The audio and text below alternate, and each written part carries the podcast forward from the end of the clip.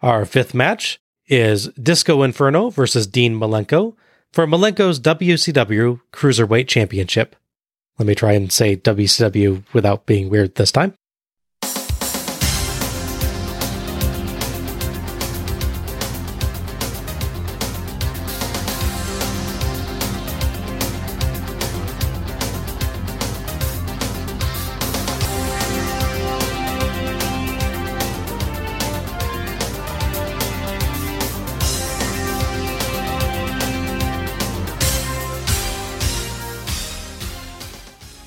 Hello, everyone, and welcome to Let's Go to the Ring, where we take a look at the good old days and not so good old days of World Championship Wrestling series by series.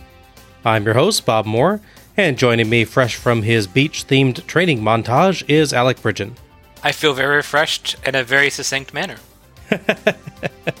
How's it going tonight, Al? Good, how's it going with you?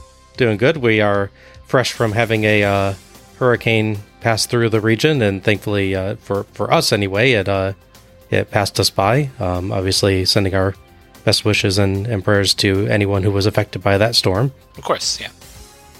Tonight, we are taking a look at Bash at the Beach 1996. This is No Day at the Beach. What a weird tagline for a beach themed show. Yeah. It's like if on the Road Wild series they'd had a tagline like, Where we're going, we don't need roads. Yeah. it could be like not just a day at the beach. Yeah, yeah, yeah, there you go. That's a better one. Yeah, I mean, I get the idea. You know, the day at the beach is supposed to be a calm, relaxing thing of, you know, nothing important. You know, just it's you do in the summer. You know, or if you're in Florida all year round because it's, you know, never cold here. Pretty much, yeah. So I get the idea, but it's like it's weird that it's on your beach themed show. Like if you had done that for the next after Bash Beach '95, I totally get it. Especially because I was literally on the beach. What would that have been at the time? Fall Brawl, probably. I think so. Yeah. Yeah. So that would that would make more sense. Yeah.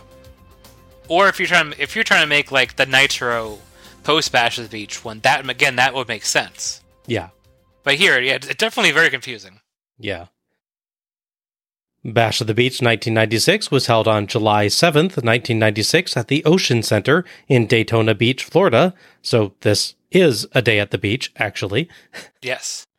in front of 8,300 fans, 6,400 paid, which is recorded as a sellout. The Ocean Center holds anywhere from 6,176 to 9,440 depending on the arrangement, so WCW did a good job filling it up this time. Mm-hmm, yeah.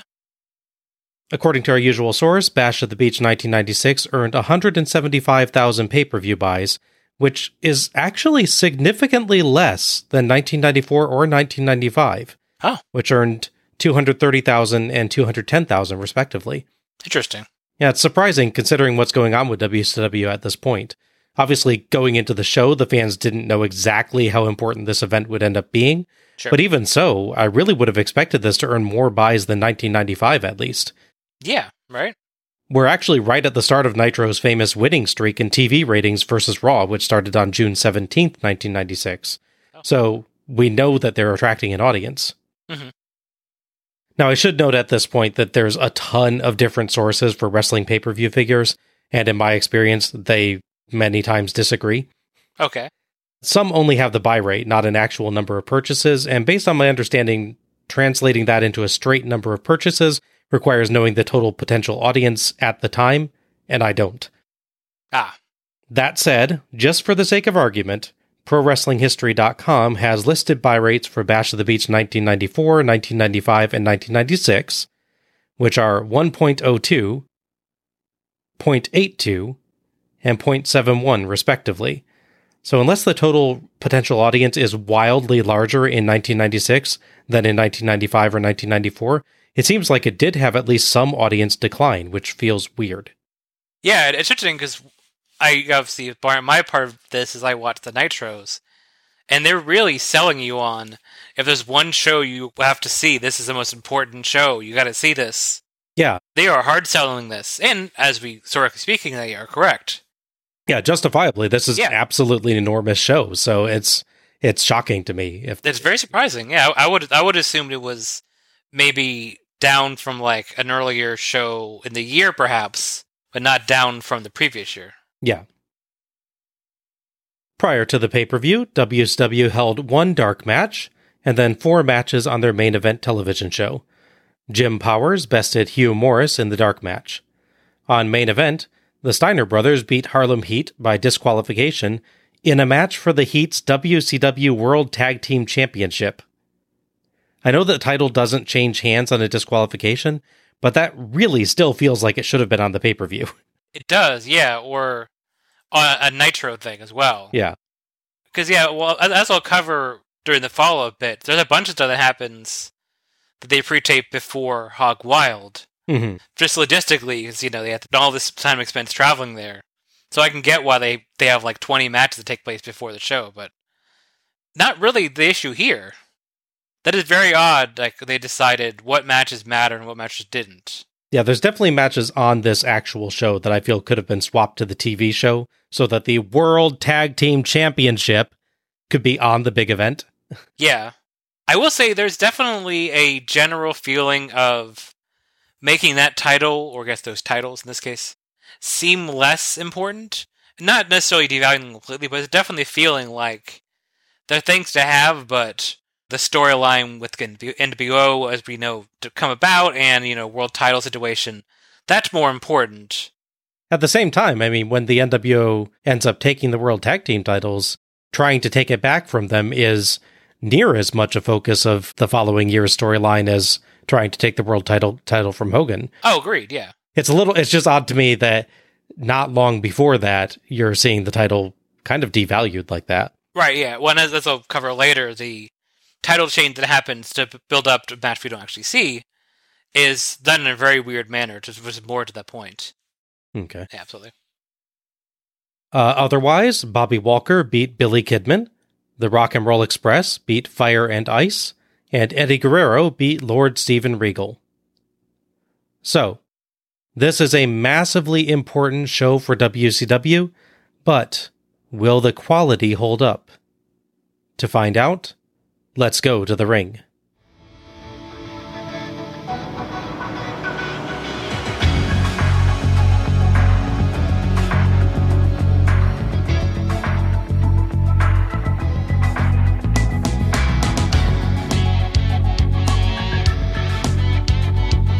We open with a video package covering the hostile takeover, set to a guitar theme that sounds like that moment in an 80s action film when the heroes had a setback, but now they know the stakes, so they're headed for the bad guy's base to turn everything around. Mm-hmm. It does, yeah, absolutely. it's like, it's a very specific tone. yeah. It'd be funny if that was like stock turn music, which probably it is. Mm-hmm. and if, like, if you, like if when we ever cover those Hulk movies, you about TNT, It'd be oh. funny if, if, those get reused. Like, oh, it's that theme again. Yeah. As we know, they do reuse themes.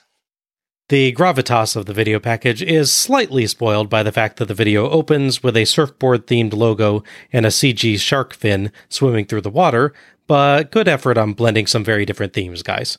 Yeah. There's no narration and not even any sound from the clips they show, but that actually kind of helps this have a very different feel. We even get a close up of a cop's hand on his sidearm, which certainly emphasizes that this is not a normal wrestling angle. Yeah.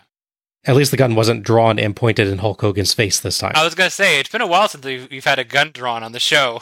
Was that Spring Stampede 2000? It was, yes. One of many, many things about that show that was very weird. Hulk, yeah, Hulk facing down a bunch of cops when he tries to get to Bischoff and Rudy. Oh, yeah. Yeah. Still, still have never seen Hogan look that legitimately terrified. Yeah. I mean, you know he's not a good actor, so. Yeah. Host Tony Schiavone welcomes us to the show, alongside co host The American Dream Dusty Rhodes and Bobby the Brain Heenan. Sadly, everybody is dressed up rather than wearing beach wear this year, though Dusty's all black suit looks badass. Yeah. I will say to that point, I totally love the beach outfits, whether or, you know, Tony's having his uh, stuff on his nose. Yes. On the Beach Blast ones. I think they maybe they were worried about how the footage would look out of context. The later. mood, yeah, yeah, well, the mood, in the mood, like so, like they're replaying stuff on Nitro or you know later on Thunder when that comes a thing, or just historically speaking in general, and it's like this is a serious thing, and Tony's got that you know orange nose stuff on again, right? Yeah. Outside the show, you'd be like, why is he dressed like that? Yeah, yeah. You'd kind of need if if you were going to do the beach wear, you'd need it to be something where they could take off a goofier part of the outfit to look more serious after the events of the show. Like if you had him with the leis that they wear at some points, you could have them going into the main event remove those. Oh yeah, there you go. I, I could see it being interesting to try to do because it could cause, you know, a, a very interesting like tonal dissonance. Yeah. Like it would set it up as them not expecting things to be as serious as they become. But I agree with the way that they do the commentary on the show. I think it is better that they dressed up because they're clearly not going for that tonal dissonance. They they actually are treating this as a majorly serious event. Yeah, for sure.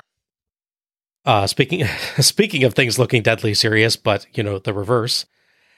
We're back in an arena this year, but they've done a very nice job with the stage. It is set up with sand, surfboards, beach tents, a ginormous beach ball, and even those faded birds from earlier years. Though I think they might have been repainted. They look a tad brighter. One of them looks a little better. Yeah. Yeah, yeah. The walkway I really liked. It's even set to set up to look like a wooden boardwalk leading up It to is. the ramp. Yeah, yeah. They could have more fun with this though. You know, we we'd like to joke about the uh, as I, we call it, or it's like as I call it, the fat guy step on Yes. there. They could have made that like a surfboard or something. Let's get let's get him hang ten while he's shooting everything. That'd be a nice touch. Tony notes that Eric Bischoff is nowhere to be found. The three discuss the main event a six man tag with the WCW team of Sting, Lex Luger, and Randy Savage facing the Outsiders, Kevin Nash and Scott Hall, with a mystery third partner.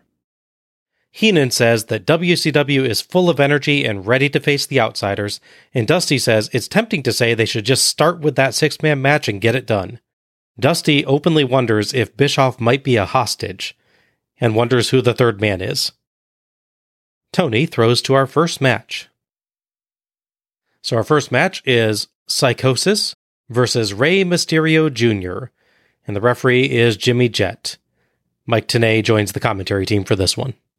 Uh, in the previous show, Rey Mysterio debuted uh, against Dean Malenko and failed to win the title. He get a rematch on a subsequent Nitro, which he would also lose. This is really kind of the start of them trying to bring in more outside talent like that, and, and more importantly, signing them. So as far as far as I saw on any Nitros, mind you, I didn't watch all Saturday nights. Psychosis is a brand new character to the shows. Now, obviously, he's not a new person to Rey. They famously fought about a year earlier numerous times in ECW, Mhm. which is basically the reason why they have this match on the show because they, you know, they tore the house down, as they say, two or three times on ECW. So let's just do that again, but on a bigger stage. And and Tenay does a pretty good job during the match of building up that these two have a longer running rivalry, you know, in former federations and everything. So Mhm. He gets shy of saying ECW, but they try, Yeah. they try to lean into the Mexico aspect, which is which is easier to deal with. Psychosis is in his paladin colors today, all silvers, yellows, whites, and golds, with a couple red parts meant to look like gemstones. It looks really cool. It does, yes. Heenan asked Tenay who he thinks the third man joining the Outsiders is, but Tenay doesn't know. Mysterio has a red, white, and blue color scheme and a mask with an open back that reveals his shaved head. Heenan jokes that it looks like Demi Moore's hair. The film G.I. Jane came out in 1997, but looks to have started filming in April 1996, so she probably would have been going around with that haircut. Yeah. It's funny because a lot of times we joke about how they have very dated references or references don't necessarily hold up and you have to explain them. Mhm. That one probably needs less explanation given the whole Will Smith situation that happened at the Oscars. That's true. So it's one of those rare cases where by sheer accident, the reference came back around to notoriety, so That's true. people actually get it. Well, and it's a rare case of like Heenan was actually referencing a current event at that time That's rather true, than yeah. something that was happening like 20 years prior. Yeah, like, surprised he didn't like make a reference to like stripes or something with the shaved Yeah. heads. The two trade a variety of leg, back, and arm holds, with Mysterio earning a two count after he slips free of Psychosis's bow and arrow hold. Tenay notes how well replica luchador masks sell in Mexico, which Eric Bischoff must have missed, given how he unmasked several of these guys. Yeah, right. Probably could have kept the company open with the mask money alone. Uh, yeah, probably. Psychosis and Mysterio acrobatically dodge around until Psychosis nails Mysterio with a spin wheel kick, and Mysterio ends up outside, where he thankfully tosses a chair aside just before Psychosis dives out onto him. Both of them would have landed on that chair had it still been there. Yeah, it's very good timing. Yeah. Psychosis does still hit the railing head first, and Mysterio might as well, so they understandably take a few moments to recover. Back in, Psychosis works Mysterio's neck with leg drops and a figure four neck lock, and earns two counts with a leg drop and a massive clothesline. A rapid counter sequence ends with Mysterio on the apron, where Psychosis knocks him down, but Mysterio monkey flips Psychosis into the ring post. Mysterio hits a Hurricane Rana to the floor, but appears to clonk his head on the ring post in the process. hmm Back in, Mysterio gets two with a springboard Hurricane Rana and works Psychosis' leg with a variety of holds, earning another two with a dropkick. Psychosis uses the ropes and drops Mysterio on the outside railing and hits a crazy senton to the floor, but keeps having his holds broken for cheating. Mysterio hits some absolutely wild Hurricane Ranas, including a top rope Rana from the apron to the floor that has Dusty actually warning him, Be careful, kid. Yeah. To his credit, he does that really well. Yes. He rotates himself towards the ring apron rather than with his head down, Yeah. like um, Lita would famously do all the time. And unfortunately, one one time specifically did not end well for her. Ah. That, I believe that's what she was doing. She, in, she was injured off shooting a TV show, which is where that Mhm. injury came from. Mysterio backflip springboard splash gets two, and he nails a variety of dropkicks and an Asai moonsault, but Psychosis counters the springboard Hurricane Rana with a powerbomb for two. Psychosis goes for a top rope splash mountain powerbomb, but Mysterio counters in midair Mhm. with a Frankensteiner for the three count and the win. The timing on that finish. Yes.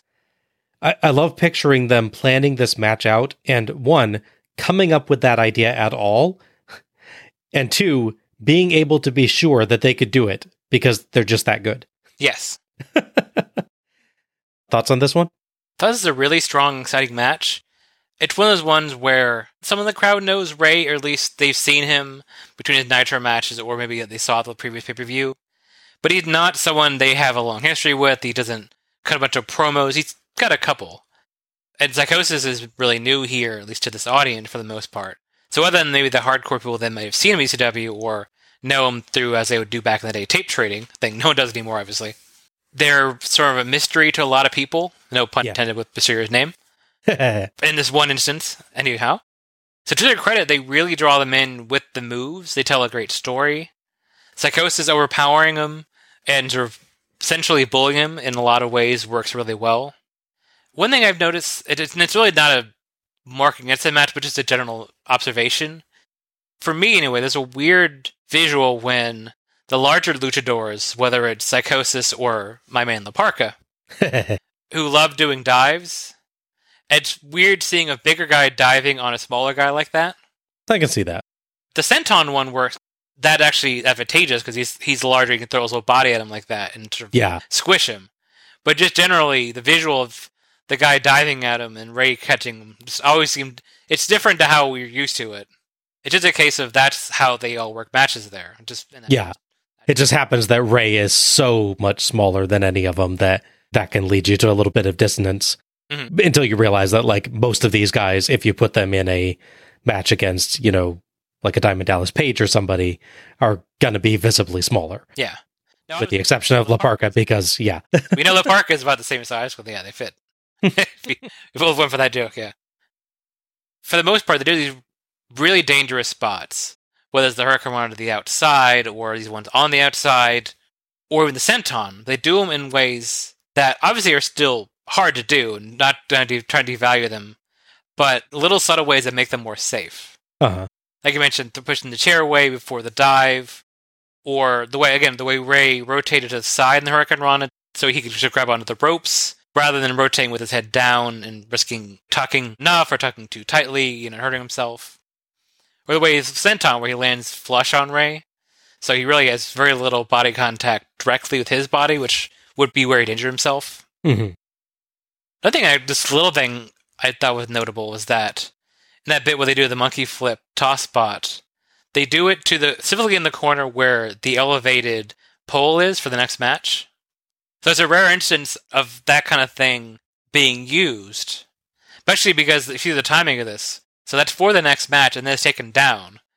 So it's not like the fall brawl shows where they'll change rings and they'll make Roy introduce the double rings, which they're all night. right, yeah, yeah, they they must have like when they were planning out match, they're like, oh, we're going first. Hey, that pole's there. We can do something like that. They probably even called that in the moment. the other thing I really like about their various stunts in this one is I feel like they gave them all room to breathe. Yes, exactly. That's the thing. Thank you. I'm, I'm sure part of it was them needing a bit of recovery time after, you know, a long fall or something.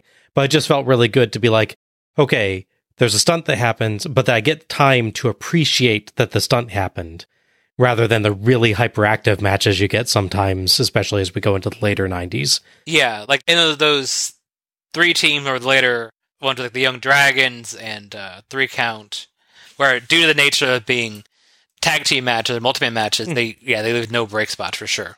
There can be mind blowing stunts in there, but you just don't get to appreciate them as much as you do in a match like this. Exactly, that's a good point. Yeah, they give each one a little emphasis and time to really react and then be ready for the next one. It's absolutely it. Mm-hmm. What a surprise. The cruiserweights are here and we have an amazing opening match. Mm-hmm. Mysterio and Psychosis absolutely nailed this, getting the crowd supercharged with a high energy, exciting contest filled to the brim with crazy stunts without ever losing the feeling of it being a good, intense fight. I appreciated that this was not just stunts, there's a good solid story to it with early setups for later important counters. Mm. Cap it off with one of the most amazing ending spots I have ever seen, and you have a real winner. Absolutely. I was thinking about this and I realized that we've seen this match before, but we saw it later. Yes. I was going to see if you remember your thoughts on the Road Wild 98 match. I don't think I was as fond of it. Like, I, I didn't think it was a bad one, but I just remember feeling like that it was underwhelming for the two involved for me. Oh, okay. I think you liked it better than I did, but yeah, I think you and I probably agree this one feels superior to that one. I think so. Yeah. There's sort of an underlying idea here that whoever wins is going to challenge the cruiserweight title, which comes true because Rey challenged for the cruiserweight title on the very next Nitro, and he actually wins it. Okay. And as we've already covered in the show, he would defend it at Hog Wild against Ultimo Dragon, which I remember also being a really good match. Yes, that was fun. We cut backstage where Mean Gene Okerlund is with Konnan. I cannot believe it. Uh, we were just talking about that match we just saw very quickly. Konnan is U.S. champ. Uh, describe for me what happened in that in that last match. What was that final move? Well, Psicosis brought him up for a top rope splash mountain, and Rey Mysterio caught him in the air with a top rope Frankensteiner. All right, I know for a fact that last night you wrestled in Mexico. You've had a hard day of travel in uh, jetting to Los Angeles, then back here to uh, Florida. Tonight, I talked earlier on with the Nature Boy Ric Flair. He seems to me to be very confident. I might even say, Konnan, he is overconfident. This title is on the line. Flair wants it badly. Well, maybe he's got reason to be overconfident. You know, he's done it all. He's won that world title 13 times. Nobody else, nobody else has done that. But tonight, I'm overly cautious because every everywhere he goes, he has an entourage. I haven't been here long enough to form an alliance. I haven't been here long enough to be afforded that luxury. But I'll tell you something, Ric Flair. If your manager gets in the match, I'll cripple him. If one of the women get into the match, I'll clothesline him. If that football player gets into the match, I'll chop block him. But Ric Flair, I'm going back home with this U.S. title. All right, uh, I would say this man has uh, got his act together after a long day of travel. Konnan with a title defense coming up here at the Bash at the Beach. Mexico. Right now, let's get you back up to the ring for more action. I thought this was generally a good promo, save for a bit of a weird wording calling himself overly cautious, and a bit where he openly talks about being willing to hit women. Ad- admittedly, it's in the context of the woman trying to interfere in his match, but still. Yeah.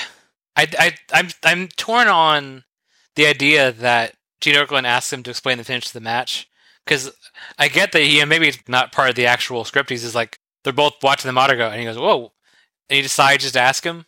It just oh. feels weird that you're asking like the other Hispanic guy explain the the last match.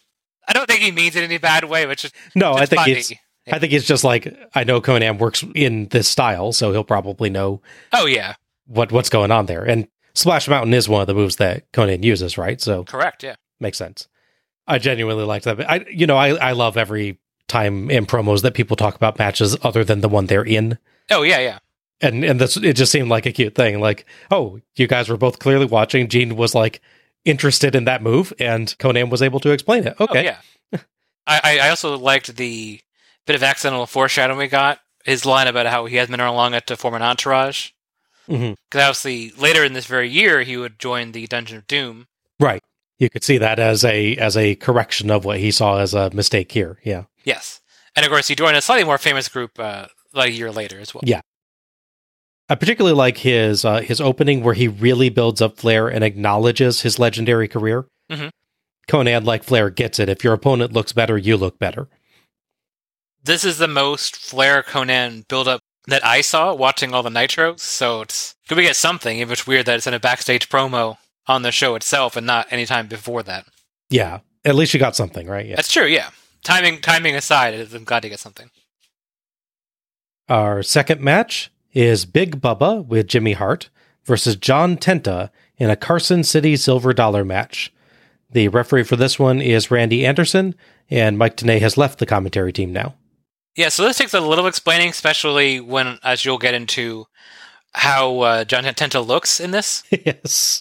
Tenta was brought in as part of Hulk Hogan coming in and getting all his friends hired and getting contracts. He came in and became the Shark, as I believe he got foreshadowing on on the last pay per view episode. In the time between those shows, the plan to destroy Hulkamania has failed in very spectacular fashion, as we'll cover when we get to cover more of those shows, especially Uncensored 96. So that has led to Tenta being kicked out of the group, even though, as people like to note, he spent a lot of time and money getting his Clemson tiger tattoo on his arm chained to that of a shark because he's the shark and he didn't want a tiger on it. He was an absolutely dedicated dude, Yeah, and they rewarded him with a with approximately one year or less in this role. yeah. Less, yes, definitely. That's less than a year for sure. As part of that, he beat up, and Big Bubba would decide to just cut off clumps of his hair for some reason. I guess sharks or former sharks are very sensitive about how much hair they have. Over subsequent weeks and shows, he would cut off part of his beard, and at one point he cut off all his hair on one side of his head. I think it's his. I want to say it's the right side, but it might be the left side. It doesn't matter. And they even at this point on a previous Nitro they attacked him and cut off the rest of his beard on one side. So he has the balding head full of hair on one side, but only on the one side, split right pretty evenly down the middle. So credit where credit due, Big Bubba is a very precise trimmer, yes, true. and he has a mustache again on one side of his face, Now, by this point, I think the facial hair has grown back in. a little bit, yeah. Yeah, but he's but he's left the hair the way it was. Yes. But yeah, it's one thing that you really feel for the guy. Not even counting the tiger uh, tattoo thing. You know, he presumably went through his daily life not wearing a toupee or a wig to cover this up. Right? Yes. I really hope he didn't have any like major events, like he didn't like go to a friend's wedding or like daughter's graduation or anything. Well, I mean, you got a picture. I mean, the the dude's going from city to city for the shows. He's probably taking at least a few flights. True. Ima- yeah. Imagine being on an airplane and this massive dude sits down next to you with that haircut. Yes. it's like Do I say anything? there's a story there, but I'm not going to ask because I want to live. Exactly. so as the final part of this build, he would be attacked on Nitro, which is where they did the last bit of shaving on him, with a bag of silver dollars, which I believe is a callback directly or indirectly to when Big Bubba was well, Big Bubba back in the NWA uh, JCP era. Yeah. We covered him back in I want to say '86. Is it the, that match? He's there with Cornette. He famously does not right. him. Yes. So yeah, I'm pretty sure it's 86. I guess that must be like a again one of these regional wrestling things that like if you're a territory guy and like you, you lived in like area you get national wrestling because you know like in the pre 80s like maybe that's the thing they did all the time like the silver dollar beatdown thing that comes off as really as really weird and dated still enjoyable at least but a very specifically like territorially dated thing on this show and on television like oh a Carson City silver dollar match of course one of those Everyone knows what that is. So, speaking of a Carson City silver dollar match, in that match, a sock full of silver dollars is suspended above one of the ring posts by a very tall steel pole that looks considerably thinner than it would be necessary to be for either of these massive guys to climb. Yes. I really would not want to be sitting in the front row when John Tenta or Big Bubba got to the top of that pole and it snapped like a twig. yes. Bubba is out first, accompanied by Hart. Sadly, Hart does not have a Big Bubba jacket. Oh, yeah, it's true. He doesn't. He does have a great one with his own face on it, though. Oh, true. Yeah. Heenan wonders how Tenta's going to get up that pole, and Dusty and Tony agree. Tenta's out next, and as you noted, he has half the hair on his head shaved off due to the earlier matches against Bubba. Notably, during entrances, the wrestlers' names are all accompanied by shark fin animation. Oh yeah, I'm I'm sad they didn't vary it up and give only Tenta the shark. yeah, or only give him not the shark. That's true, yeah. He's the only one that's explicitly not a shark now. That's true. Yeah, there's no question about whether or not he is a shark at this. point. Yeah, Bubba might be a secret shark. We don't know. That's true. Yeah. What kind of shark would Bubba be? Um, oh, was it there? I think isn't there like a bull shark? That, That, uh, yeah, I yeah. believe that would that would be appropriate. Yeah, probably, yeah. I mean, obviously, Tenta was a tiger shark as established. Yes. Tenta chases Bubba around the ring until Anderson manages to get Bubba to come back in. Tenta wins early brawls as Heenan notes that Bubba should just distract Tenta so Hart can climb up and get the sock. Prophetic. Yeah. They trade off going for the pole and throwing each other down, including poor Bubba getting crotched twice, once off camera. Bubba finally gets a leather belt, chokes Tenta, and tapes one of Tenta's arms to the ropes. Bubba cuts Tenta's hair with some scissors to taunt him, but Tenta slugs him in the crotch because Bubba was too stupid to tape up both arms. Which Heenan noted. Yes. Then uses the scissors to cut himself loose and cuts one of the straps securing the pole. He re- realizes he's not going to climb it, so he's trying to cut it loose so he can get a, get the sock that way. Yes. Bubba interrupts and beats up Tenta, nailing a spine buster, and Hart nervously climbs the pole for Bubba. Hart gets the sock, but Tenta recovers and power slams Bubba and takes the sock from a surprised Hart, shoving him so he comedically spins around the pole and slides to the floor. Tenta nails Bubba in the jaw with a sock full of silver dollars for the three count and the win. Tenta spills the silver dollars out onto Bubba and places two of the coins on his eyes. I was not expecting to get references to ancient burial practices on a wrestling show, but hey. Worth noting, this is often associated with the myth of the ferrymen of the dead in Greek mythology, but apparently there's little actual evidence that this was a Greek practice. Instead, they tended to use a coin in the mouth of the dead. Thoughts on this one? I thought this was a pretty fun match. It's a very simple, old school format. As I noted, this really does feel like something we would have seen in the JCP era for sure. Yes, absolutely, yeah. So the thing with this match is you have to know what you're gonna get. If you're looking for lots of move variety, like holds, looking for like cool dives or good running attacks, you like misdirection stuff, don't don't watch this match.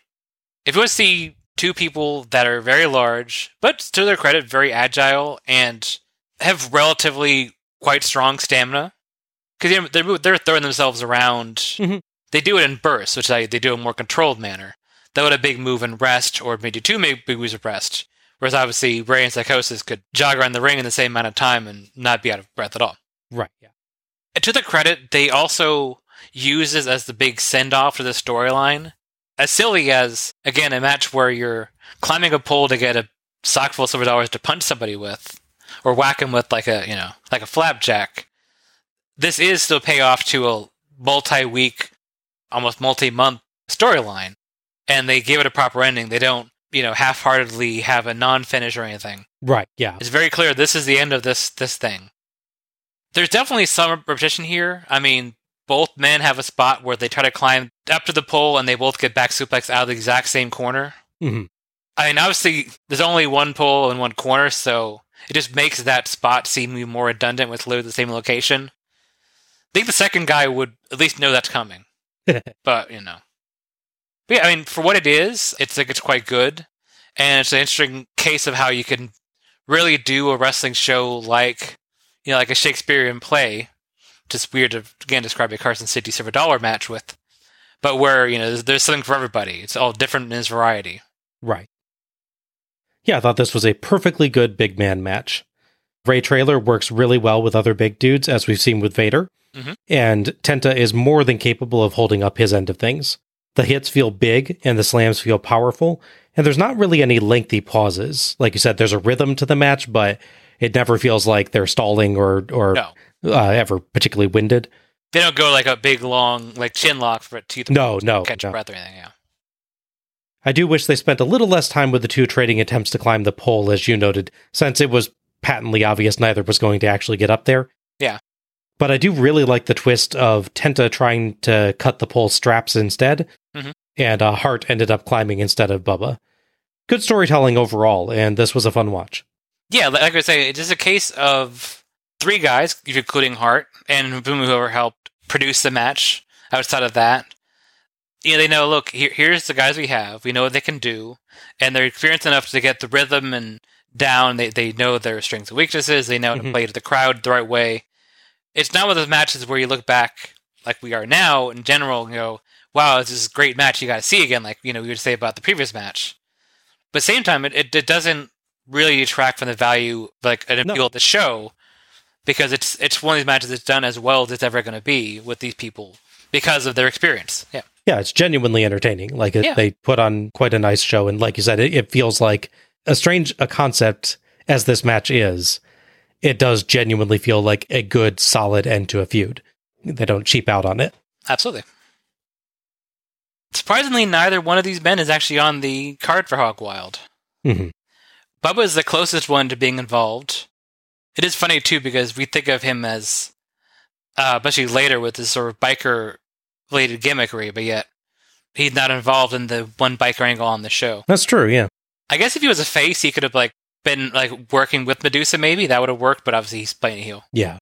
So he does make it onto the show technically in the sense that he manages the, the Dungeon of Doom alongside Jimmy Hart for a uh, match on the Saturday night taping, Right. which is more than unfortunately more than Tenta does. So there's that. We cut back to the commentators, and Tony now has what looks like a Hawaiian lei on his tux. I genuinely have forgotten that until I reread my notes. Yeah. sure, that all fits together. Yeah. Tony mixes up his words a little, noting how we have to focus on the match at hand, but we can't help forgetting what's going on here tonight. What? Dusty says butterflies are taking over and he wants to get it over with. Heenan says he's asked everyone who the third man is and no one knows. Tony says by the end of the night, everything may change. He's not wrong. Yeah, it is weird to make such a strong statement like it, that sounds like it's an affirmative statement, but then qualify it though. yeah, a little bit. Yeah. By the end of this show, something might happen. Oh, oh, okay, good to know. We cut backstage where Gene is with Sting, Luger, and Savage. Everyone is wearing Sting style face paint in their own outfit colors. Mhm. Luger's black and white, Sting's black, yellow, and green, and Macho's is yellow and purple. I love when teams do that kind of thing. I know, me too. Again, gentlemen, I thank you very much. It is very tense back here in the locker room area coming up tonight. A match that uh, many have labeled as a hostile takeover match. These outsiders are going to have a third man joining them. They're going to be facing the Macho Man, Randy Savage. Former tag team champions. They've held numerous titles.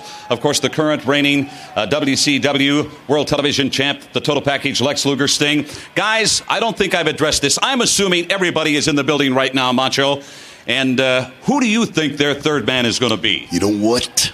I don't care. I know it's gonna be somebody, so that's really all that matters to me. Because he's gonna get hurt just like those other guys are gonna get hurt. This is equal opportunity, equal war type situation. We're gonna take him out, are we not? Lex Luger, it's got to be very, very difficult to prepare when you don't know who this third man is. That's very true, Gene, but we are prepared. You know, we've waited a long time for this. They've made a lot of noise, haven't they? A lot of loud noise. They've come in and talking trash. The WCW was an honor and privilege to be chosen for this team. I speak on behalf of all of us, and we will represent it well. We will represent it to the best of our abilities. And you know what, guys? What is it? You know what point needs to be made here? Make the point, what is it? thrown announcers through stages. You've talked real loud, but now actions speak louder than words. Isn't that right, Stinger? Yeah. You know what the unknown does mean, Gene? The unknown gives me a real dry mouth. The unknown makes me a nervous wreck. The unknown puts chills right up and down my spine. I like that. That's good. The unknown gives me goosebumps all over my body. And you know something? It does the same thing to the Macho Man. It does the same thing to the total oh, package. We are a team, and we are pumped and ready. We're up for this one. You guys better get to it. Let's just go do it. Thank you very much, gentlemen. We are the total package. Savage, Lex Luger, Sting, and the Macho Man. Those three men collectively tonight to represent World Championship Wrestling in this gigantic hostile takeover match. I can never recall a match of this magnitude. It is big. Let's get back to the ring. Excellent, very fun promo by these guys. A neat mix of their traditional styles that still acknowledges that this match is different. They kind of each get responsibilities here. Savage gets to charge up the listener, Luger gets to go over the plot so far and remind everyone why this is happening, and Sting is set to building up a sense of danger. I think Sting in particular does a great job here, managing to talk about his nerves and worry about the situation while still feeling like Sting. Yeah. He can look charged up and ready to go even while he openly admits not knowing who he's facing is nerve wracking. It's true, yeah. I love this. Mm-hmm. Yeah, it's definitely, like I said, it's a promo with three parts. Savage is his usual fun, crazy self, as we got to see the two weird versions of from the Bash of BS 95 actual promo he did, which was insane, and the slightly more sedate and cut down one we saw in the Baywatch episode. yes. That's good to see more of that. His intensity just really helps uh, a situation like this. To his credit, Luger does try really hard with this one. There's a bit where he he doesn't really mess his words up. Um, like I do all the time, obviously, but he um kind of stumbles a little bit, and you can see Sting like put his hand on his shoulder, tell him that it's, it, you know, it's okay, just relax. Yeah. It's a nice little thing because it shows their friendship as well, which part of the note still going on today, so that's really nice to, to see. And I and I think there's a bit where um he seems to have maybe not entirely blanked, but needs to think for a moment on the next part of his line. So he, he says, you know what point needs to be made? And then he pauses for a second and says, you know what really needs to be said? Or something something Yeah. along that line. So he, he does a good job of giving himself the time he needs to go on to the next bit. Mm-hmm. Sting's part, as you said, was really good as well. He's only hampered a little bit by the fact that Luger seems to give would be the closing line about how actions speak louder than words, and then it cuts to mm-hmm. Sting with more words.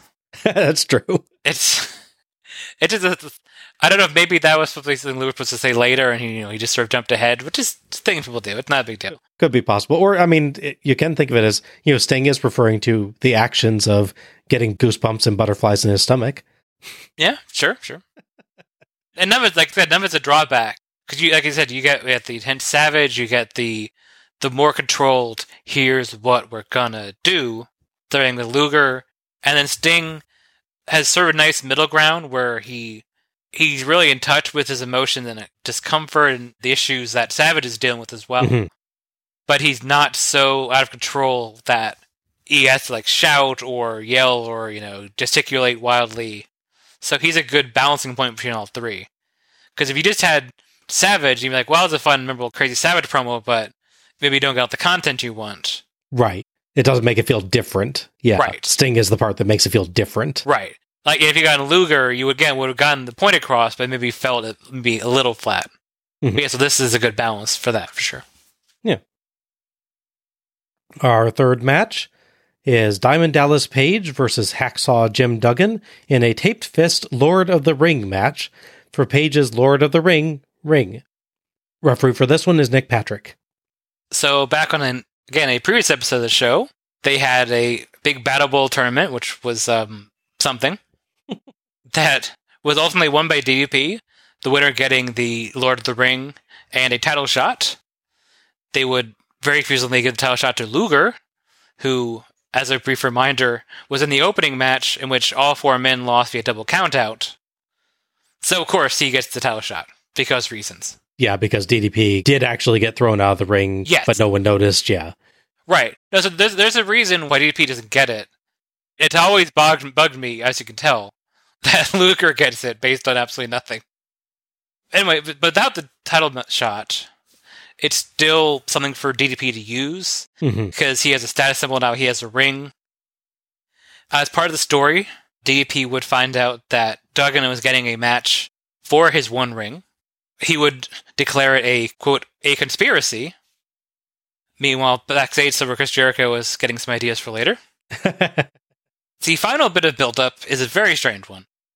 DDP will come out and say he's he's very upset, and his ring was stolen. He interrupt, he'd interrupt the announcers and the uh, Gene Okerlund, who's doing a promo, and Okerlund would be really annoyed and dismissive, like, you know, why are you buying this ring? Who cares? I don't know. Don't know where it is. Then they cut to a couple times throughout the show where he'd be somewhere yelling at someone else about the ring.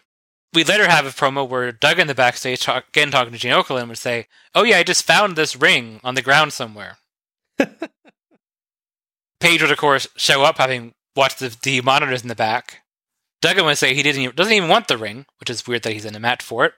So he would drop it, and as soon as DDP got back up with the ring, he would hit him in the face.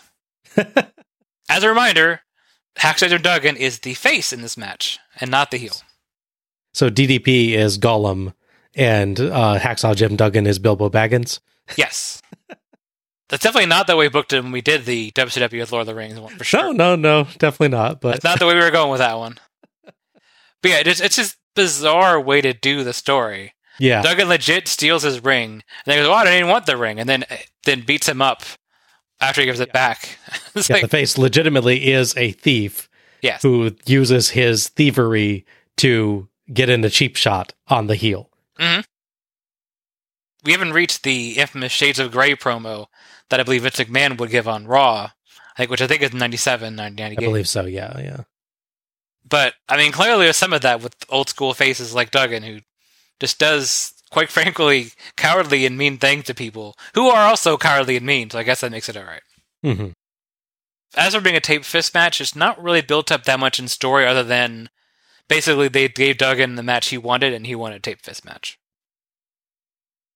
Page is out first to his late 90s theme as we get Crab Cam. Oh yeah, To go along with the beach set, they actually have a little mobile camera rolling around on the sand with crab claws attached to it. I don't know who came up with that ridiculous idea, but I hope they got a huge raise. yes, absolutely, It's absolutely wonderful. it's amazing. Tony talks of the main event and says WCW is a team, and Heenan gets himself in trouble by saying it's too early for him to say that, then rapidly backpedals. Duggan is out next with his usual 2x4 and American flag, and Dusty tries to call this show WCW's Independence Day. Okay, number one, it's not Great American Bash. Yeah, you just had that show.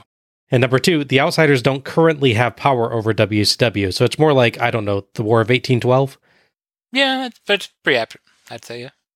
WCW is trying to stop an outside invading force, not rebelling against the current ruling power. Yeah, this is more um, Red Dawn than anything. Tony explains that a taped fist match is a normal wrestling match just with taped fists, but there must be a winner, so I think that means this is no DQ. Yeah, I, I have questions on that that I'll cover after the match. Duggan easily overpowers Page, but Page rakes his eyes, pulls him into the ring post, and tapes his feet around it, stomping the helpless Duggan as Patrick tries to free Duggan's legs. Page pulls the tape off of Duggan's fists, too. Once Duggan's free, a Page headbutt goes worse for Page than for Duggan, and Duggan beats Page up inside and outside the ring and suplexes him back in. Page holds the ropes to stop a suplex and get a brief advantage, but Duggan hits the ropes when he goes up top, and Page crotches himself. Duggan rams Page to the turnbuckles in sequence and clotheslines him out to the floor, beating him up outside. But as Duggan rolls Page in and follows, Page kicks the ropes into his crotch and hits the diamond cutter for the three count and the win. Page celebrates as Duggan recovers rather too rapidly for the diamond cutter. Yes, yes, he does. He at least doesn't kick out right after the three, and he does look dazed, but still, you should be selling on the mat for at least 10 or 20 seconds, Duggan, not immediately sitting up when Page lets go. Yeah, merely taping her fist up Yeah. as well. Duggan crawls to a roll of tape in the corner, tapes up his fist, and decks Page. As Duggan leaves, Patrick brings the ring over to Page, who sells being knocked completely loopy by that. You know, like Duggan should have done for him. Yeah. I mean, cut cut to a year later when Randy Savage sells the diamond cutter like death. Yeah. He's down for like a minute and a half. Like maybe he, he might be overselling it, but you know, it really emphasizes the move. Yeah. Thoughts on this one? I don't think this isn't a bad match. There's definitely a case of DDP, as we like to say, doing his best in the situation. Mm-hmm. That's not to say Duggan can't wrestle, because obviously he can. He's got at this point he's been wrestling for almost twenty. I don't know, probably around twenty years. I don't know exactly when he started, but 15, 20 years is a pretty solid bet. He's wrestling since the '80s, so I think he didn't doesn't know what to do. But he clearly just didn't want to do much more than certain things. You know, he'd do a suplex or two, but he wouldn't work technical style. He'd just like to brawl and yell ho and hit you with the you know his fist wrapped in tape and that two by four. But he has the two by four still. Mhm.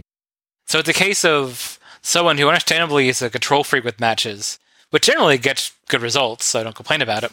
And a guy who basically does three things and uh, does them all pretty well, at least.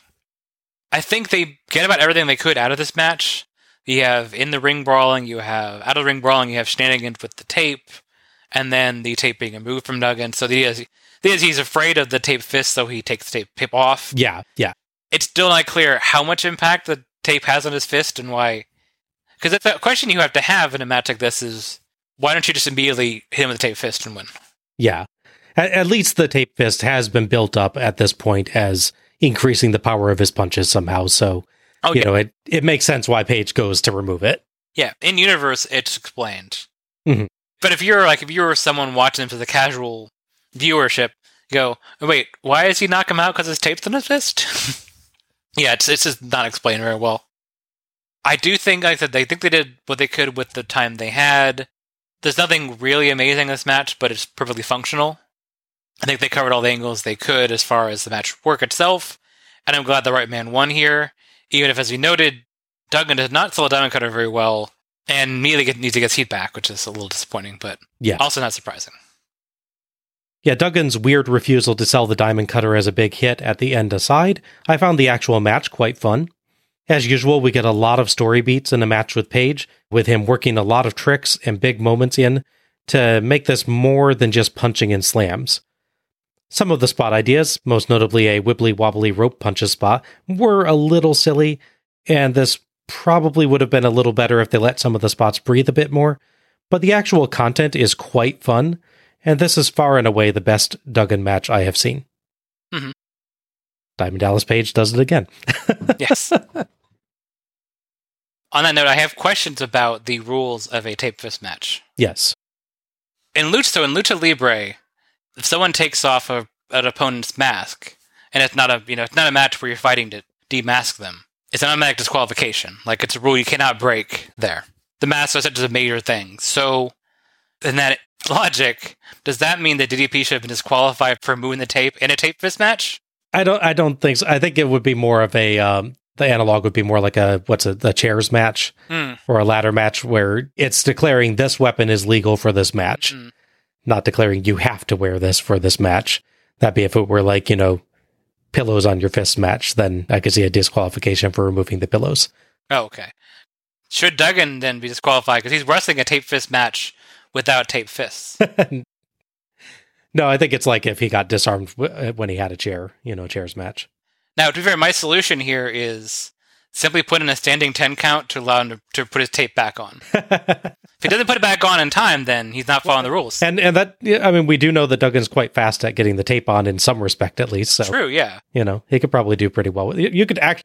I could actually see, especially DDP making that a plot point in a match. Like, hey, you can you can put your tape on really fast during the match, right? Why don't we do that? Yeah. No, absolutely. Maybe if they had another minute, he would have added that too to the binder. Yes, absolutely. Like many people on the show, DP does also not have a match, unfortunately, on Ho- the Hog Wild show. Mhm. Although he would work a Saturday night match on that same taping. Unfortunately, he doesn't make the main show. Fortunately, he does win, but unfortunately, he wins by beating Renegade. So, I mean, I'm glad he beat Renegade, but also he had to fight Renegade again. Uh, well, it was probably one of Renegade's best matches. So All like 100 people that watched Saturday night maybe saw it. we cut backstage where Mean Gene is with Jimmy Hart, the Giant, and the Taskmaster Kevin Sullivan. Gentlemen, please come on in. Jimmy Hart, you little twerp. The seven foot four inch, 471 pound heavyweight champion of the world, representing World Championship Wrestling, the Giant. Kevin Sullivan. Tonight, Arn Anderson, Chris Benoit, two out of the four horsemen. And considering, well, considering you, Mr. Sullivan, no disrespect, things don't look real good for you personally. I don't think they're going to let this guy even get in the ring. They're going to double team you if they get a shot. They're gonna double team me. They can bring all four horsemen out. Let me tell you something. This is home court advantage, and there's something burning in my gut. You think I'm the weak link? Well, ask the giant, and he'll tell you exactly what I am. Giant, uh, be honest with us. Do you consider the Taskmaster the weak link of the Dungeon of Doom? I never and once in my life would ever consider the Taskmaster as a weak link. He is the backbone of the Dungeon of Doom. He is the one that brought the giant to WCW to reclaim my birthright and put an end to all that Hulkamania stuff. And you talk about the horsemen, the elite, this, that, and the other. They're not the elite. I am the world heavyweight champion. I always will be. I am the elite. You come after the Taskmaster, you come after Kevin Sullivan in his hometown, his home court. Looks like we're going to have some horse stew later. All right, uh, they are thoroughbreds. Don't make no mistake about that, Jimmy Hart. The best of the horsemen go against the best of the dungeon. We'll see who wins. Can you do me a favor? I don't want to offend you, but would you brush your teeth? You know, you know oh, no. Stop it with me. All right, ladies and gentlemen, the bash at the beach, absolutely electrifying. Good solid work by Giant and Sullivan here, I thought, in an almost babyface promo. Yeah. It's a really interesting atmosphere that's kind of starting to edge towards how Giant will be seen between now and Hog Wild. Yes. Sullivan comes off as willing to fight despite possible disadvantage, and Giant quite nicely defends him against accusations of being a weak link. They're both still heels, so they do come off a little disingenuous in all of this, of course, which holds it back from being a full face promo. Right. But it's still a neat tone. I also really like the Giants' response to the Horsemen being called elite. Uh, no, I'm the world champ, and they aren't champs at all, so I'm the elite. also notable, that bit where Giant calls Sullivan the backbone of the dungeon, which Sullivan decides means he needs to stand at attention and salute for some reason. What, what do you think a backbone is, Kevin? Still, good promo. Um, yeah, it's a fairly for me. It's it's fine. It's fairly nothing promo as a whole. It basically just gets the storyline across. Hey, you know, the Horsemen think you know Sullivan's a weak link. Well, you know, he's stronger than than anybody. Blah blah blah, and then really just building up that he's it kind of point. He's the elite because he's the champion. As a modern wrestling fan, it's weird hearing the word elite thrown Yeah, so many times. but you have to sort of give it context. The other thing I do like about this one, and we'll see this when we get to the actual match, but this is a, this is a good case of the promo actually foreshadowing the match. Yeah. That Gene is entirely right in his analysis of what the Horsemen are going to do, and Sullivan is entirely right that he's going to be able to take it. You don't often get the promo so directly related to the plot of the actual match like that. Mhm. You get a bit of that with Konnan as well, where he has declared his intention to physically oppose attempts to interfere. So I think on this show, there's there's a there's a strong feeling of the the promos getting tied a little more directly to the match than you sometimes get, which is cool. Yeah, I can see that. Gene throws to Lee Marshall, who is on the beach set boardwalk with Chris Benoit in his usual duds, and Arn Anderson in the amazing combination of wrestling tights, light blue WCW t shirt, and dad glasses. Yes. Thank you very much, Mean Gene. Standing here with two of the four horsemen the Canadian crippler, Chris Benoit, the enforcer, Arn Anderson. And it boils down simply to this, Arn.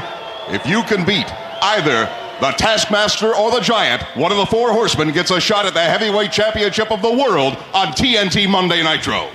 Before I get to Sullivan and the Giant, I want to talk about the outsiders briefly. Yeah, Eric Bischoff stood up to you and you shoved him through a table. Big deal.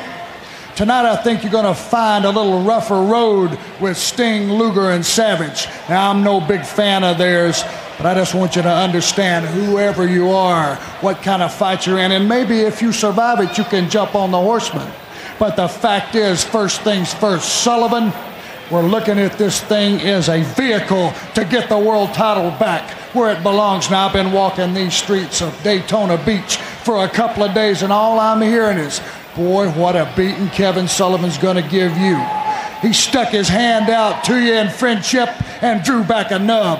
Well, that's the way of the world, the world the four horsemen live in. And Giant, we chop you down in half. You're only three six. I got to think, Chris Benoit, that you've got some unfinished, unsettled business with the Taskmaster, Kevin Sullivan. Silent, but violent. Kevin Sullivan, Giant. The horsemen have tolerated the Dungeon of Doom far too long. Tonight, we're gonna finish off what you started. Sullivan, I'm gonna leave you for dead. Giant, you've given us but another opportunity for the horsemen to reign supreme in the WCW. Coming up, tag team action, the Giant and the Taskmaster, Benoit and Anderson. You talk about some tag team action, you're not going to believe what's coming up. In fact, let's get to the ring. Lee gives us a let's get to the ring there. Ah. So close. So Dang it. close. As for this promo, Anderson does some amazing work with comments on the outsiders that help build them up as a mega threat by showing that even WCW's big time heels hate them. I love how openly dismissive he is of them throwing Bischoff through the table. He does a good quick coverage of the Horseman Dungeon story as well, and has the absolutely wonderful immortal line Giant, if we cut you in half, you're only 3 6. Then Benoit gives his weird catchphrase that sounds like he's calling himself a fart. A little bit, yeah. To be fair, he does perfectly acceptable promo work after that, though there's some weird long pauses in there that I think he meant for emphasis, but that honestly kind of make it sound like he forgot what he wanted to say at points. Yeah, I can see that. Overall, though, another really good promo segment tonight. Yeah, I think if you really sort of focus on the Arn part more than the Benoit part, then it comes off a lot better. Because he has that great line. It is nice that he ties the overarching story of the show into this. Mhm. Because obviously, their focus is on winning this tag match to get a title shot, but they're also not wearing blinders, or I guess horse blinders in this case, as far as the rest of what's going on in the company.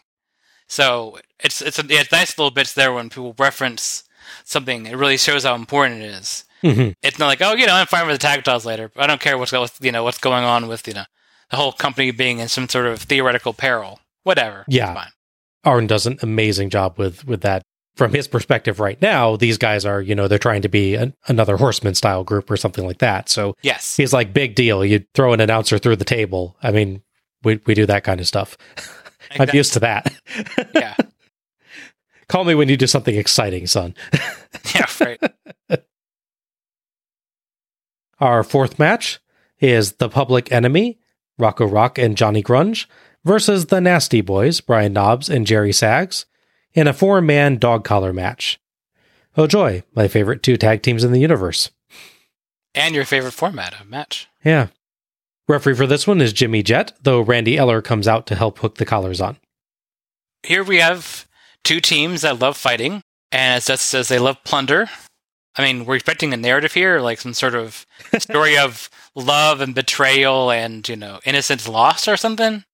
They don't really build up the whole, oh, we gotta have this these dog collars tied together thing. So it's a gimmick match that seems to exist just because. Which, I mean, it's the Nasty Boys, so I'm not terribly surprised. The Public Enemy barely even bother to do their out of sync hand waving during their entrance. You complain when they're not in sync, and now they're not doing it. They're, they're, doing what you want, Bob. They're not. No, what no, what I want is for them to be in sync. I'm just saying. I'm just saying. If they don't do it, then you don't know whether they're in sync or not. Schrodinger's cat. The commentators have an extremely detailed discussion about exactly what turns something from an object into plunder in Dusty's definition. Mhm. The Nasty Boys enter next, and in one of the weirder competing crowd support demonstrations, a chunk of the crowd chants nasty with knobs, and other parts of the crowd oppose it with out of sync waving. Maybe it's just really hot in there, and they're trying to get the fanning effect going they're not very good at it. Yeah. Rock is hooked to Sags, and Grunge is hooked to Knobs. The Nasties use the chains to send the enemy outside, and the teams brawl around the arena in WCW's absolutely awful split screen view, in which two thirds of the screen are taken up by Ocean Graphics and the show logo, and one third by two tiny screens that each show one pair of the competitors, so you can't follow a dang thing. hmm Dusty nearly saves it by dubbing it the Double Trouble Bash at the Beach bubble. Yeah. Also, you know that, that reminds me of the formatting. There was some games we could play when you'd play single console multiplayer, or like the split screen. And I can't remember which game it was, but one we would play specifically where, for whatever reason, we were playing at three because some uh, someone wasn't wasn't available. You'd have the evenly split up split screen on the top row, and then whoever was third player got the whole bottom part of the screen because it it didn't like split it evenly. It gave them the whole section that would have been two parts. I think it was Borderlands. It might have been. I just remember we're all wanting to be third player so we get the bigger screen. Yeah. It's hard to follow this, but here's some highlights. Knobs uses an inflatable rubber shark as a weapon to Dusty's sheer delight. Sags uses a surfboard, and Rock a life preserver. Rock climbs a lifeguard stand, but Sags pulls him down by the chain, but Rock hits a front flip kick anyway. Rock goes up again, and this time Sags pulls the whole darn thing down, trapping their chain underneath the stand, so Rock has to move it to free them. Sags pile drives Rock on the concrete. Back in the ring, Rock sets Sags on the table, but Sags pulls the chain to send him down onto it, and it doesn't break. No. Rock angrily shoves it away and nurses his aching back. Sags sets him on the table and tries a second rope chain wrapped elbow drop, but the table still doesn't break. No. Sags whips Rock to the ropes, but his foot catches on the chain and he goes down hard. Knobs throws Grunge over the ropes and holds his own chain taut for Sags to fling Rock into it for an improvised clothesline, and Sags gathers up his own chain, which came off Rock's collar, probably when it got caught in his foot, and hits Rock with it for the three count and the win. Heenan dubs that the greatest Greco Roman power match he's ever seen. the public enemy attack the Nasty Boys after the match as they're trying to unhook. Eller comes back out to help unhook things, and Rock finally uses Sag's body to destroy their true enemy, the table, then drops an elbow from the apron onto him for good measure before they leave. Thoughts on this one? So look, yeah, these two teams can have a fun, chaotic match where they go around and fight, go outside the ring, so the crowd gets a different view from as opposed to everyone constantly fighting in the ring space. It gives the match a different feel in a lot of ways because they go onto the set and they get the props involved. They use a rubber John Tenta, so that's great. the the problem. That almost slipped by me, man. oh, good. I was, I was wondering about that one. I was worried. That's actually kind of fun for a few minutes. Unfortunately, the match is more than that. And as noted, there's definitely some issue with the finish. I don't know if I've heard anything from any of the, the four involved about specifically what the finish is supposed to be. Presumably, that bit where he's thrown off the top rope of the table would be the finish. Mm-hmm. I'm sure it felt like it. It's not clear if they had a fairly succinct match set up and then the table didn't cooperate, so they kind of improvised and then, you know, optimally improvise in situations like that. They don't always go well. And plus, to be fair, you're involving props, like a chain that's like eight or nine feet. It's a pretty lengthy chain. And multiple people doing things. So I'm not going to tell you that trying to come up with a new finish in a match like this is easy. Because obviously I've never been in an actual match before. Mhm. So I feel for them in that case. Oh, yeah, yeah. That was tough. Yeah. That said, the match, thanks in part to the Double Turbo Bashes Beach Bubble, as it is, it is called, it's, it, it- it's hard to follow. It's hard to focus on what's supposed to be important. There's weird bits where they're really far away, and it makes sense why they had the full split screen. But eventually, they fight near each other. So, like, people walk out of one split screen briefly into the other, like partly, Yeah. which is a weird visual. Like Sags goes just to the to the right, for instance, it almost seems to jump from one screen to the other just because the camera shots are so connected. It's a shame they never actually fully leaves. Like it actually looks like they jump from one screen to the other. At least they could have fun with that. The camera actually d- does with that. We know from the beginning, even without the double dog car stipulation, that Nasty Boys Public Enemy match is not going to be our cup of tea. Obviously, they have a pretty dedicated fan base from the CW audience, both before and after the show. But obviously, we are not part of that. Mhm. And again, the formatting just doesn't really help them. The Nasty Boys in a fairly controlled brawl, you can have some fun with that, like we had with, I believe it's the Maxx Payne Cactus Jack one. Not my favorite match ever by any stretch of the imagination, but that had some adorable spots and stuff in it. So you can do stuff with that. Everything seemed to be working against them. The cameras, the chains, the uh, beach tower, and even the table, especially. So it was an uphill battle. I, I may be about to surprise you here. We'll see. Okay. Considering I don't much care for the teams in this match, I enjoyed this one more than I expected. They use novel weapons, the inflatable shark being a ludicrous hi- highlight, Yeah. and they work in some more creative spots with the lifeguard stand and tables, which helps. Some unnecessarily dangerous hits take away points, though, as does the horrid split screen. Mhm. The failed table smashes looked like they absolutely hurt a ton. Oh yeah. Like you, I think Rock going through the table from that first like pull off with the ropes was the intended finish probably. Yeah. But when that didn't work twice, Yeah. they did what feels like a pretty respectable improv with that chain clothesline. Yeah. So good work if so. Honestly, like if it weren't for the double trouble bash at the beach bubble making it so hard to follow, I could genuinely have said that I actually enjoyed this one. With that, it's harder to say that outright, but I can say I appreciate this a lot more than normal matches with these teams. Gotcha. I think they got much more creative than usual. No, yeah. I, I'm glad this happened on the Bash of the Beat show and not a more generic show where they don't have that. Right. Yeah. Them having all the props to work with, I think, was a massive benefit to them. It was like what we got on Spring Stampede, I want to say 97. The DDP. Yeah. DDP Raven, that might have been 98. But yeah. Yeah, I think uh, you're right. Yeah. Yeah, that was a good one for them just using the set like really well. Yeah. That's what I remember because they had a really good time using that.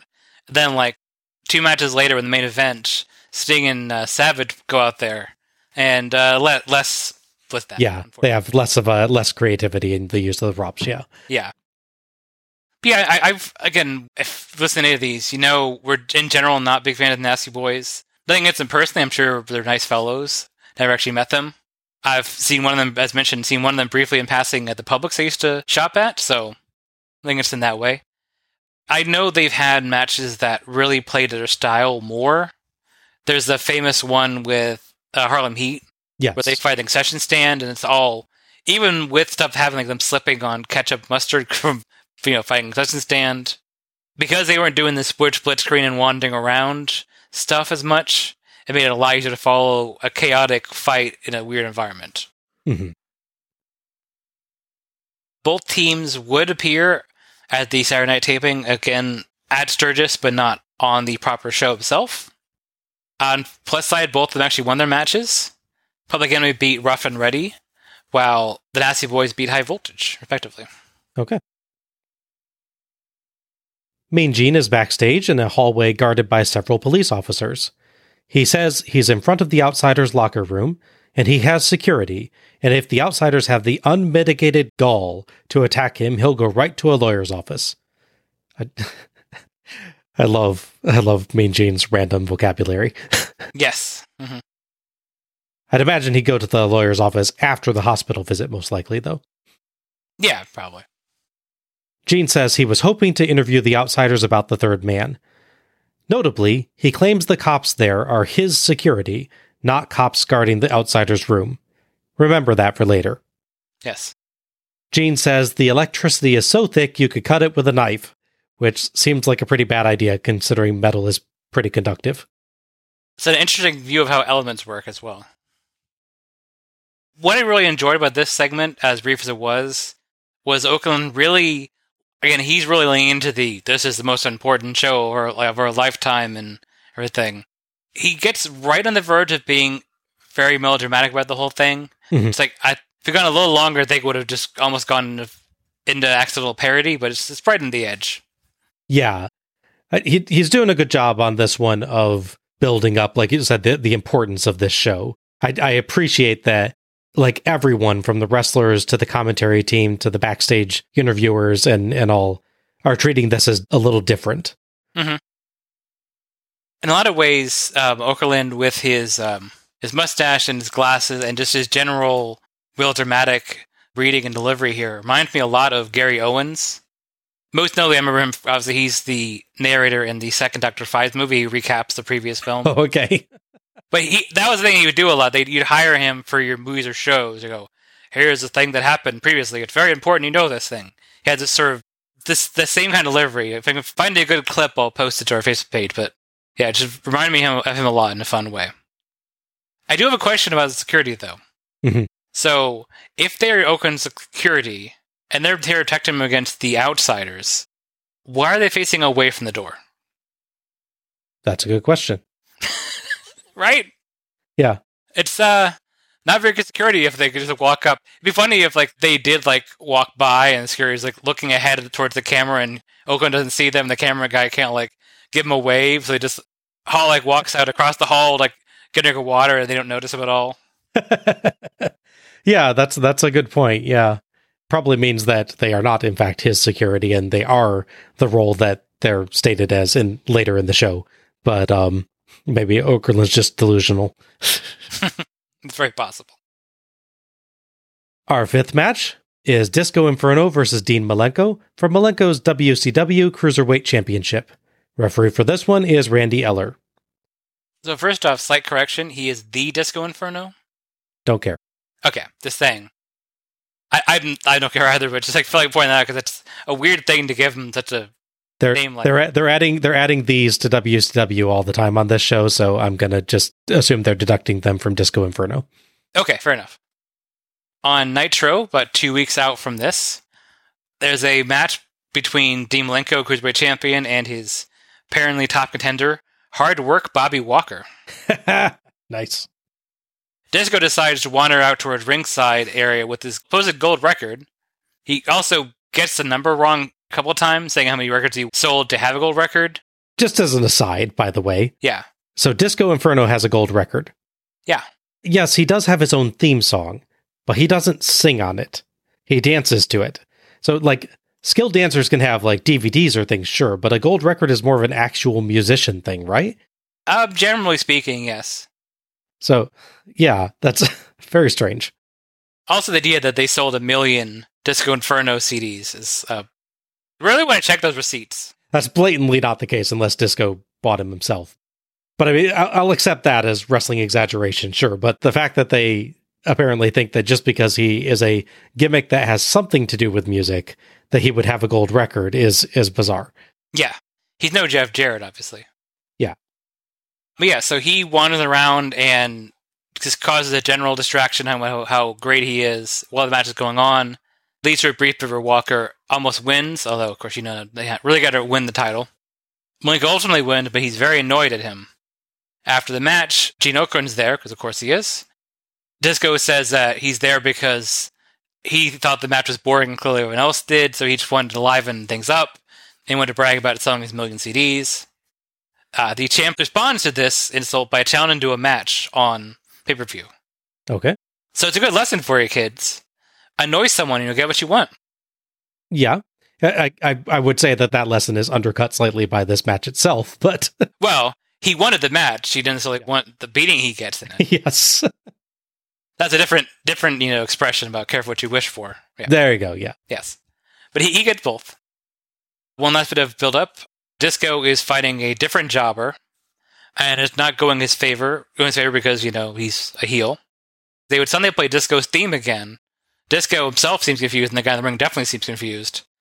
A different guy in a like white Elvis jumpsuit comes down to the ring, starts dancing around to the theme, and they lower a disco ball like in the middle of the ring during all this. The ref, of course, you know, goes to get this random guy out away from the ringside. While that's going on, Disco takes the disco ball and smashes it over the guy's head and wins the match. Okay. So the Disco Inferno would have met by hitting a guy with a disco ball. That's a sentence I just said. That's that's a more plausible weapon than some other ones we'll get on this show. So, Right. It's true. by the way, I'm now picturing Dean Malenko as the Wishmaster. Oh, okay. Be careful what you wish there were thing. Yeah, see that. Disco's out first, and as he enters, Tony falls deep into paranoia about the third man, noting that he could be anyone, anywhere, even in the stands, even among the people around the commentary team. Disco calls for a microphone. He says everyone came to see him dance, and after he beats Mr. Personality and wins the title, he'll welcome everyone to his disco dance party. Malenko comes out to his JRPG Evil Imperial Army music and walks purposefully to the ring, getting in Disco's face. Malenko slaps Disco, throws him outside, and beats him up, then utterly dominates with a massive variety of moves, including two counts with a leg lariat, brainbuster, leg bar, dropkick to the back of the head, and roll up, and wildly varied holds, mostly targeted at the legs. Disco eventually manages to land some punches and get two with a front Russian leg sweep, having wasted a little time checking his hair. Tony notes that he spent less time checking it than usual, I love that there's an honest to goodness plot point in this about Disco still being a moron, just less so than usual. Yeah, that's true. Malenko just sends him to the turnbuckle and presumes beating him down and stretching joints that Disco did not know he had. Mhm. Heenan and Tony credit Disco with at least having perseverance. Disco barely escapes a kind of crucifix neck lock by stretching out to touch the ropes with his toes. Dusty isn't quite sure that should have counted, but Eller gives it to him out of pity. Malenko earns two with a springboard leg drop. Disco earns two counts with a reverse neck breaker, back body drop, and swinging neck breaker, but keeps wasting time before pins. Heenan says he just needs a manager, and Tony expects Heenan will offer his services. Malenko tries for the Texas cloverleaf, but Disco rolls him up for two and gets another two with a clothesline, but Malenko clotheslines the crap out of him. Mhm. Disco dodges a dropkick and tries a backslide, but Malenko escapes, hits a double underhook powerbomb, and locks on the Texas cloverleaf for the quick submission victory. Malenko accepts his belt and shouts to the camera that it represents the best of wrestling. It's not a dance. Thoughts on this one? Honestly, it's a decent match. I think a lot of that credit goes to Malenko, obviously. Arguably a generational talent that never quite got what he deserved because he just couldn't cut a promo and didn't have those things you can- can't control, like his height, you know, mass and such. This is still the early days of cruiserweight wrestling, you know, as a big thing again. So it's less of the lucha or lucha adjacent style, like, you know, Malenko and a lucha guy, for instance, or other people wrestling similar styles. So it's a matter how the actual match goes. It's not just personally not the one I like as much.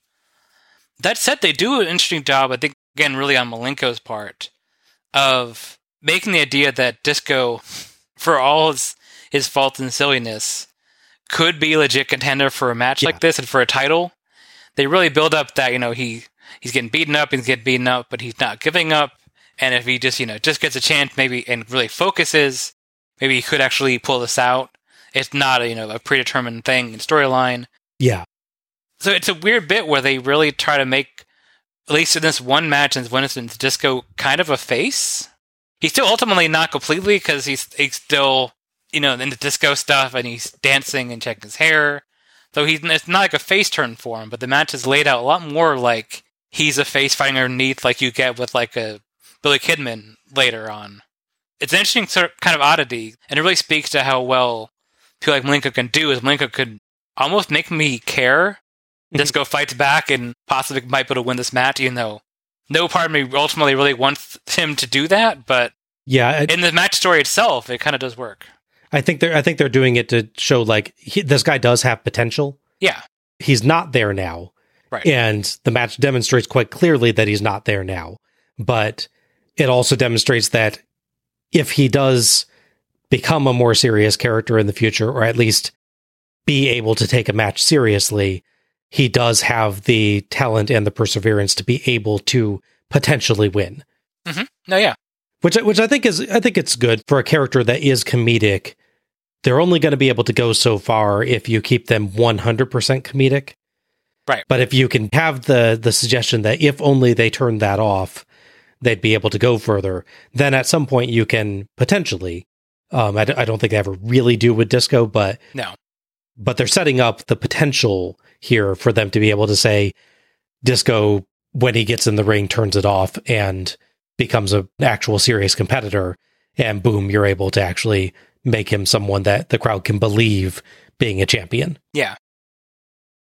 yeah i, I kind of love this one actually. Hmm. Disco does a great job of making it a genuine if massively ridiculous plot point that he has to remind himself to stop dancing and go for pins Malenko beats the ever loving crap out of Disco and demonstrates the massive amount of ways he has to take opponents down. Sure. So it actually comes together as a very nice story. Malenko is clearly the superior fighter, but Disco does have heart and determination. It's just that, as Heenan says, he needs someone to get him focused and help him hone his craft some more. Mhm. Despite Disco's comedic character and despite Malenko never really feeling like he's in danger of losing his title, it really did a lot to build up Disco even en route to a loss, so I liked it a lot. Yeah, I, I can definitely appreciate what they're going for and how well it was done. Even if ultimately I'm not that interested in the payoff, which is Disco being a challenger for not the top title, but a title. Yeah, yeah. I mean, I, I think I, I'm less opposed to Disco Inferno than you are, but he's also not my favorite wrestler. But I think you and I can both appreciate like what they're trying to do here is done well. Yeah, no, absolutely. Briefly, there's a bit I, I noticed originally, and I, when I, I've noticed again in the rewatch. Blanco was beating up Disco Inferno in the match, and he doesn't do like the normal leg drop where you jump and leg drop. He like steps towards the ropes, bounces off just like like a, a little slight hop with like one leg and leg drop. Oh right, yeah, yeah. it's like it's just a slight variation. I'm like, oh, that's different. another good little variation by Malenko. Yeah, Yeah, like every time you think that you've seen the way that he does a move, you'll see another match with him, and he just does it in a completely different way. it's it's it's a little thing, but it's it's a sign that there's so much more he can do than even we, we've gotten to see at this point. Mhm. Absolutely amazing.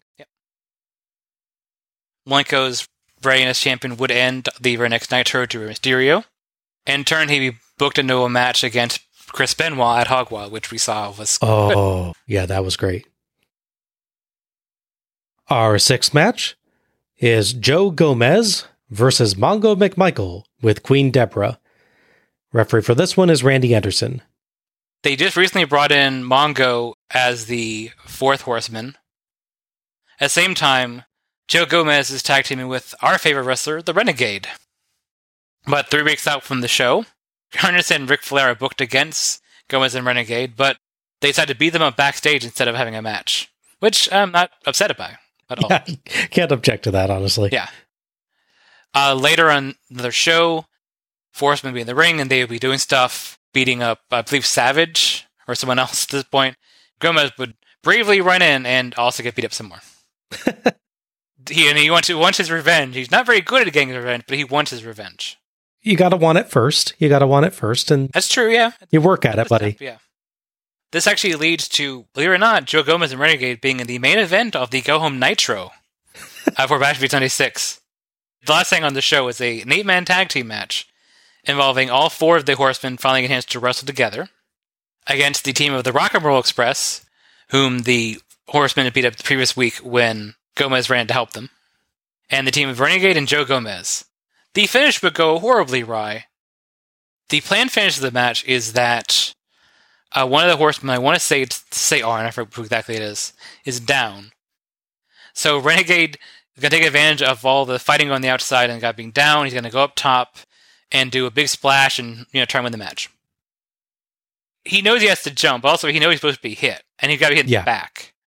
The way he so the way he does it, he basically just does the jump. Either he's early or Mongo's late. It doesn't matter. Mongo tries to swing the briefcase at him, but he's already jumped, which basically means he kind of just throws the briefcase basically past the air when he where where he would have been a minute ago. and Renegade just does a full front flip, lands on his back, and gets put in the figure four. Okay, so it, it's possible Mongo might have been late there, but still, like, Just wait. yeah, if you know you're supposed to be hit, then just like fake having your balance off a little bit or something. Yeah, stand there and wait for the hit, and then fall forward. Yeah, like you know you're supposed to feel the hit first, Yeah, so don't jump. yeah, it's just hilarious because he jumps and Mongo just kind of chucks the briefcase in the direction he where he was, so just like flies into the ring. They didn't hit anybody. Oh god. It's just bizarre visual. Like, wait, what? I should rewind and watch it like three times to figure out what what's to happen. Awesome. Also, note that Konnan is nowhere to be seen during all this. Well, as he said, he hasn't been around long enough to build an alliance, so I know you could you couldn't have had Renegade be injured and Konnan just takes his place. Yeah, or have him come out and make the save from a horseman beatdown or something, Something. like that. Yeah. Yeah, anything would be great. That, yeah, Konnan, it might might not be time that's your problem. It might be your unwillingness to be helpful. That's true. But then again, he would be helping Renegade, so Oh, right. Yeah. say what you will about him, but Joe Gomez has some awesome music. he does. It sounds like what you'd play for a gunfight in a Wild West movie directed by John Woo. That's that's fair. Yeah. Mongo, of course, has the amazing Horseman guitar theme. Mhm. Deborah comes out with a little poodle and has quite a nice purple and black dress. Tony notes that the poodle is a different dog from Mongo's beloved Pepe, and bemoans the fact that Pepe is no longer good enough for Mongo now that he's a horseman. Heenan jokes that Mongo uses Pepe as a doorstop now, which gets a chuckle out of Tony. That's that's a good line. Yeah. Mongo hits an early three point stance clothesline, and Dusty bizarrely thinks that Tony, calling that move, meant that that was the poodle's name. Heenan claims the poodle is named Ditka, after the famous coach, and Tony can barely protest through laughter. Yeah, sure. Mongo yells at Gomez, but Gomez fires back with strikes and a crossbody for two. Mongo's lip is bleeding. They trade strikes and shoulder blocks until Mongo boots Gomez in the crotch and lays him with choking and kicks. Heenan claims he always liked Mongo, and when Tony notes that basically every Nitro ever serves as video evidence that that's not true, True. Heenan claims it was Eric Bischoff burying Mongo, and the dub was edited. I mean, give credit. You gotta go something. Yeah. that is bold. That is very bold, yeah. Mongo earns two counts of the backbreaker and reverse neckbreaker, but Gomez rolls him up on a figure four attempt for two. Gomez back body drop sends Mongo leg first into the ropes, which could not have felt good. No. Gomez hits strange running, jumping chops and a couple drop kicks, then tries a sunset flip, but Mongo awkwardly sits on him for two. Gomez further awkwardly rolls him over for two. Mongo counters a charge with the tombstone pile driver for the three count and the win. By the end of the match, Mongo's ponytail had come loose, so he and Gomez had similar black outfits and similar loose long hair. Yes. Yes. Fortunately, one was wearing shorts and the other full pants, but I did have to pay close attention to make sure I was keeping track of them. No, I had that same issue as well. Yeah. Heenan claims the poodle is Mongo's ferocious guard dog who could tear the cuff right off your pants. Tony impressively no sells that to build up Mongo as a force in WCW. The replays show a good move from Gomez, who recognizes that his feet are actually too close to the ropes after the pile driver, Uh huh. So he smoothly writhes in apparent pain to move them away so the pin can clearly count. Nice little touch there. Thoughts on this one? I mean, it's a pretty sloppy match. Same time, it's longer than you think they would give uh, this this match Yeah. and these competitors. This is longer than the DDP's match, by the way. Yes. Not by like a massive amount, but the fact that they threw Mongo out in like his third ever match, practically, and it's low in them he's had, hmm and gave him so much time against against a guy who nothing against Gomez. Apparently, I looked up; he had been wrestling for about five or six years at this point, so it wasn't like Yeah. a complete amateur. But it's weird that like, oh yeah, you're sure, you know, you're not experienced, but don't worry, this guy will walk you through it. Not who I would have picked. Gomez seems okay, but he does not seem like the sort of ring veteran that you put the absolute newbie in a match with No. and expect it to go well. Yeah. Yeah. They don't botch a whole lot, thankfully, but like the actual action is not super exciting. Mhm. Uh, there's a lot of, well, what are you going to do next? Um, I'm going to whip you out the ropes and we'll do something. What now? Uh, whip you out the do- ropes to do something again. Uh huh. Comparing other matches, even on the show, you can see how you can make a more natural flow than stop, let's have a brief little chat, see what the next move is, and I'll throw you out the ropes. Well, and again, like, you know, we've seen on previous shows like DDP and Equalizer on 95 how you can get a performer that can take another performer that's generally regarded as not as strong in the ring Yeah. or, uh, or an actual rookie and make a genuine match out of it. Yeah. And this is just not that type of performance.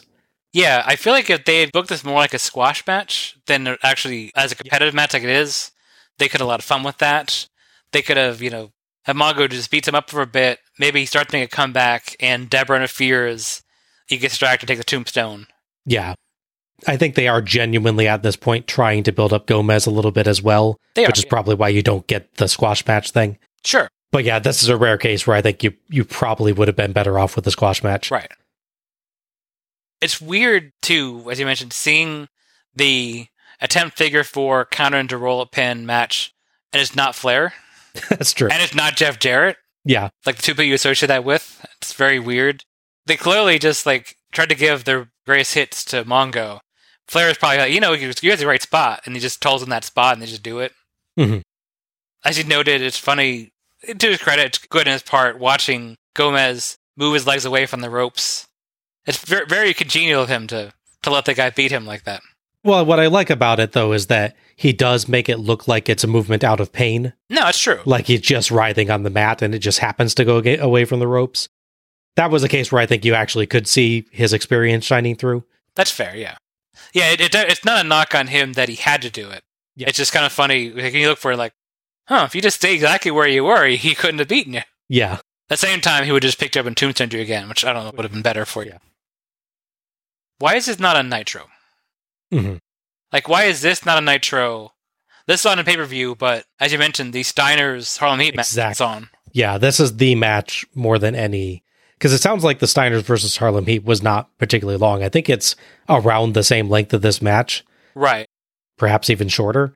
So I would have swapped them. I would have put this on the pre-show and and the Steiners versus Harlem Heat on this show. Uh, the other question they have, and this is a more general question with Mongo, he always wears the same generic black and white, technically pants, but they're like they're, two, they're like between shorts and pants. They're Whatever you like call the, they're they're they're the football football shorts that folks wear okay. under their uniform. Yeah, So I get okay. So I get that he wears those, and I get the numbers on them. But why doesn't he wear Bears colors? well maybe because he's a bad guy now, so he's like I'm more important than than anything. So he doesn't. He's not like associate himself with his old team. Hmm. Yeah, Well, he's wearing a number of his old team. yeah, but that's his number. I I know. I just think that would have been nice. Would have make him look less generic yeah, and made Elijah track in this match, especially where they have I can. Yeah, basically the same haircut and almost same outfit. It's really confusing half of those match, especially when they're just getting grouping up for an Irish whip throw throughout the rope spot and falling down to track who's who in that match. yeah. yeah, yeah. This was okay. The match ended up pretty basic, and I don't feel it should have been on pay per view. There's a few really awkward points in this, and some quite dangerous looking falls as well. Mhm. But at the same time, Mongo's charisma is obvious. Gomez shows some good babyface fire, so it's not like it's some kind of disaster. It's just not really an interesting watch. Agreed. I still can't believe that they gave complete rookie Mongo the tombstone pile driver as a finisher Yes. either. Absolutely terrifying every time. Yes. well, if they were pushing Joe Gomez, they are not anymore. Uh, he would be one of the many people that would wrestle on the Saturday night taping at Sturgis, where he'd be on the losing team in a six man tag match against the Dungeon of Doom. Okay. We cut backstage where Gene is with Ric Flair in pink robe, alongside Elizabeth and Woman, who is, one must note, actively seducing Mean Gene. Yes. I'm joined once again by Miss Elizabeth. I'm joined by woman. Uh, please, you distract me. I can't do a job as a professional if you're going to constantly do that to me. Ric Flair, you've got to have other things on your mind this evening. An opportunity of gaining, yet, as I said earlier, another trophy for your large trophy case. You can never have enough trophies in life. Now, Mongo did it once. The Nature Boy will do it twice. And then Double A and the Crippler will take down the Devil and the Giant. And tomorrow night at Nitro, woo, I will be a man with a U.S. Championship and a World Heavyweight Championship. Mean Gene, La Cucaracha. Woo, brother, it's Bash at the Beach. And we are here in Daytona to style, woo, and profile. Take a look at Yes. what's not south of the border, brother, but right here in Daytona, La Cucaracha. Elizabeth, I'm very Woo! curious. Uh, what kind of a. man? They say that you're a man with a thousand holds. Tonight, brother, you gotta meet a man that has unlimited knowledge of the greatest sport in the world. Right, Mean Gene? Do you, do- him, do you mind if I talk to the ladies? Don't mind at all, I would assume across the street at that big, large uh, hotel overlooking the Atlantic Ocean, uh, Elizabeth, you're going to be throwing a little party. I know you've got some extra money in your pockets these days. Oh, absolutely. There's going to be a great big party. Great big, a great big party. Yeah. Is it something that I should be included in? Oh, I think a woman would like that. Woman, is that true? Yes, I would. I'd have Liz tap into that big source of money she's got so we can have a private party, Gene. A p- p- p- private party? Yes. Yes. I have no idea what you're talking about. Please, Mean Gene, don't embarrass let me me. make reference to one more point. Macho Man, we know you're focused. We know you've got great plans for later tonight. But Macho, never stop looking at that camera. Never stop, Stop thinking, wondering, and praying that someday, woo, the lovely one could be back home. Because, brother, it's never going to happen. Woo! I think, uh, Ric Flair, you have said it all, as they say in the beer commercial. my friend, not only said it all, done it all. Woo! Konnan, Grab your best hold, kid. Nature boy coming your way. Woo! You know, woman, if anything, you know, I've, I've, I've got a commitment elsewhere, but uh, I must say, if anything were to happen, you've been very, very kind to me, very attractive. I just don't particularly care for the people that you hang around with these days. Is that true? Well, I just don't believe that, Gene. I believe you have it bad for me, and you don't care who I hang with or what I do. Isn't that right, darling? Mean Gene, Excuse me. bottom line is, woman makes one more advance towards you, you won't be able to go back to Sarasota. You'll be across the street on the penthouse with the nature bar and the girls partying in Daytona. Woo! All night long. Tell him, Mean Gene, Konnan, we're fixing Thank to you. walk that aisle. In addition to wrestling, we're going to have a little pole vaulting competition here. Let's get you back up to the ring for more action. Well, this was completely nuts. Yeah? Between Woman continually seducing Gene through the entire promo, Flair randomly singing La Cucaracha, Flair mixing up Konnan and Dean Malenko, and repeated references to one or more parties and money taken from Macho Man, Flair still manages to somehow get in a lot of story, effectively building up not only his own match against Konnan, but the WCW versus the Outsiders match and the other Horsemen's match against the Giant and Kevin Sullivan. Considering just how much is going on here, it's incredible how well they do at getting the necessary points in there in a clear manner. Yeah, that's fair. I'm guessing I really don't want to know what Gene meant with that pole vaulting joke at the end there, though. I, I don't think you do, no. yeah, I, I could do with less um, Gene Okerlund being horny, just in general in my life. That'd be great.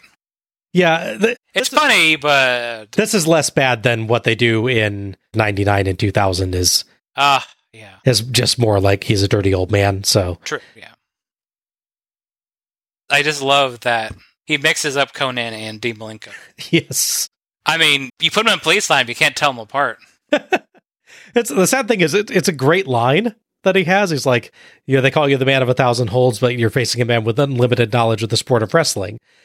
You know, so it's a terrific line. He just has the wrong guy entirely, He he's ready for a match with Malenko. I can tell you that. Yeah. which would be cool. I mean, that would be a great match. yeah, absolutely. Our seventh match is Dean Malenko versus, I mean, Konnan versus the Nature Boy, Ric Flair, with Elizabeth and Woman for Konnan's WCW United States Heavyweight Championship. Referee for this one is Nick Patrick. The post Great American Bash Nitro involved Randy Savage being reinstated after being off for a while. Believe it's too dangerous. So they, at least for now, blow off the Flair Savage stuff. Although obviously they're still mentioning it. And then they're building up the Horsemen fighting the Rock and Roll Express, and later the team I, I've dubbed Rene Gomez. I put a T in my notes as well, so that that holds. Yeah, yeah, I think that's legal. I believe so, yeah. On Nitro, there's no Konnan. This on the Go Home Nitro, other than the tag match, is a you know bottom of the stage promo, where the Horsemen are just all talking about their matches. So you know, hey, we have this tag match, we're going to title shot. Oh, you know, Among Us going to beat up Joe Gomez there, and you know, I'm going to win the U.S. title. And you're like, oh, you apparently you are. That's a thing you're going to do now. I wonder if this is partly because at this point Konnan is still working both AAA in Mexico and here. Might just not have the time to do a build up, really. Yeah, he is in fact still their um, North American champion. Is funny because he's got that and the U.S. title here, so it's possible it's that. I did look up him working house shows. Thankfully, CageMatch.net is a very thorough resource. I did find that he worked the house shows in the previous weekend before this pay per view. Weirdly, they gave him three house show matches to prep, and they had him fight Kevin Sullivan three times. Okay, interesting. I guess that preps you for Flair, apparently. I don't know. I know I just didn't have him fight- Flair three times just to prep the match for. Yeah, yeah. A little weird. Konnan comes out in basically a drum major's coat, black and red. It's an interesting look. Better than a lot of his entrance gear, though, honestly. Yeah, it's true. Dusty repeatedly calls him Conad. Yeah, it's so weird. I don't know why. Why? Why It's like- is that? Have you ever heard of the Conan the Barbarian movie, Dusty? It was Yes. It was pretty big. Yeah, there be two of them. Yeah, Yeah. Dude in it called Arnold Schwarzenegger. You might have heard of him. yeah, right. Flair, making his entrance with Woman and Elizabeth, delights in his own entrance video as it shows him doing the figure four. Notably, discussing the upcoming Horseman versus Giant match, Tony claims that Giant is 7 foot 4, which would mean that Arn's division was a little off. Oh, Still a great line, though. it is, yeah. Konnan's actual ring gear is pretty neat, with fringe on both the boots and the singlet. It's just that those fringes are different colors, so it doesn't look as unified as it should. Yeah, it's true. Still, I appreciate the effort at an interesting outfit. Yeah, sure. Interestingly, the ring gear spells his name K O N A N, missing another of the middle ends, Correct, yes. which I think is what he did in Mexico, but I think they probably gave it two ends here to make it less likely they get a copyright. Uh, yeah. The, the one, and it's more of a one to one comparison Yeah. from Mexico, where, yeah, I think it's just a copyright thing. Put a second in, uh, oh, you talking about? We, we were referencing, what movie? What, what, who, who are you talking about?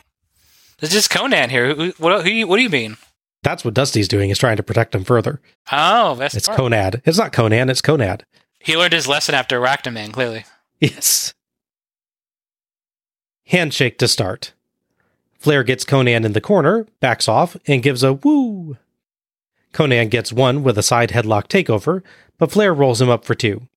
Konnan eventually gets Flair in the corner, but backs off, and Flair shoves him, so Konnan slaps him hard and gives a woo that's actually closer to a stinger call. Yeah. He does a more accurate one a bit later, and works the back with a surfboard, kicks, and some press slams before clotheslining Flair and himself over the ropes. Elizabeth and Woman help Flair up, but Konnan dives on Flair anyway, then chases Woman. Konnan goes up top, preparing to leap at Flair, but Woman shakes the bottom rope, which somehow makes Konnan fall, even though there's no conceivable way that should have shaken the top rope. She shook it so hard, Bob, that it went down the rope and to the pole itself you're standing on. The the solid metal pole Yeah. that does not move. It's vibrational frequencies. It's, it's very complicated stuff. Uh, sure. Flair hits a knee drop for two and wears Konnan down with help from a sneaky kick to the nuts by Woman. It's a good kick, too. she really winds up for that one. Yeah, she'd get 20, 30 yards on that kick for sure. Yes. He calls Elizabeth to the apron and points her out to Patrick so that he can hurl Konnan over the ropes behind Patrick's back. Love it. Hey, ref, she's about to cheat for me. He'll yell at her so I can cheat. Yeah. That's why you have two managers there. Exactly. You might as well use them. Every heel should have two managers. Absolutely. Flair gets four two counts with a stalling suplex, but Konnan fires up and earns a Flair flop with strikes, sends Flair flipping to the apron, and springboard drop kicks him off. Back in, Flair begs for mercy and sneaks in a kick as Patrick is trying to separate them. Flair tries the figure four, but Konnan small packages him for two, then gets Flair with his own figure four. Flair gets the ropes, but Patrick kicks his hand off. I believe he saw Elizabeth standing there and mistakenly thought she pushed the ropes towards Flair, which, to be fair, is a spot they often do. Yeah. Flair gets the ropes again a, a moment later to break. Konnan gets two counts with a suplex, a Flair karma into a single hand bulldog, and a rolling clothesline, but Elizabeth distracts the ref on a Konnan roll up. Flair counters a side headlock with a backbreaker and slumps over, so while Patrick checks on him, Woman somehow KOs Konnan with a high heeled shoe. Flair pins Konnan with his feet on the ropes for the three count and the win. Patrick lets Woman present the U.S. title to Flair, and she gives Flair a smooch. Flair struts out with Woman and Elizabeth as Heenan delights in Woo! Thoughts on this one? That was a pretty good match. I mean, you have Flair, who at this point, uh, you know, he's not his physical prime, but obviously he's going to keep wrestling for another way longer than this. So it's not like he's on his on his last legs. Konnan at this point, physically, he can still go really well. He's not as used to American style, although he's been wrestling in WCW several months now, so he's got plenty of practice. Isn't like him late, late '95 when he's just starting out. Mhm. I think for me, the problem is that, as I mentioned, they didn't have these two work house show matches as far as I can find records of. I really, really should have had Flair work those three house shows in the build up really help this match because there's lots of times here where, like with the uh, Gomez and Mongo match, they had sort of stop, do the brief little chat you do between wrestlers, and then push out the ropes or push out the corner. A Mm. lot of lot of that. They haven't worked this match, you know, five six times, and they you know got everything down to a science. it's definitely better than the Mongo Gomez match because of all people involved, but it has that same kind of problem where it's just it's not as fluid and as smooth that I would like. And in a way, it stands out more because it's Flair and because it's Konnan. You expect more. Yeah, you expect more from them. Yeah, exactly. Yeah, there's there's just a little bit where they repeat. You know, there's two different press slam spots. You know, there's multiple bits where they, you know, for his managers come up on the apron, they try to distract him. And again, as they joked about, Flair does the I'll play the figure four. Oh, you reverse it into a roll up move, which he gave to Mongo in the last match. yeah. That's why Konnan knew what it expected. He'd seen the match before. if we had a series of Flair Konnan matches, fortunately we don't, as far as I can tell, I think they could have a really good match between the two of them. If like this happens, like say two years later, if we get like Flair and Konnan when he's like full heel and he's real experienced, you know, playing the heel like that, I could see that match being really good. Mm-hmm. Here, it's there's definitely the hint of what they could do, and you have Konnan his physical peak, just not worn down with injuries. It's happened by being a wrestler. So it is that going for. At the same time, it's just not as fluid as I would like. Okay. That said, I do want to credit them for how they booked the overall idea of Konnan. They really protect him very well.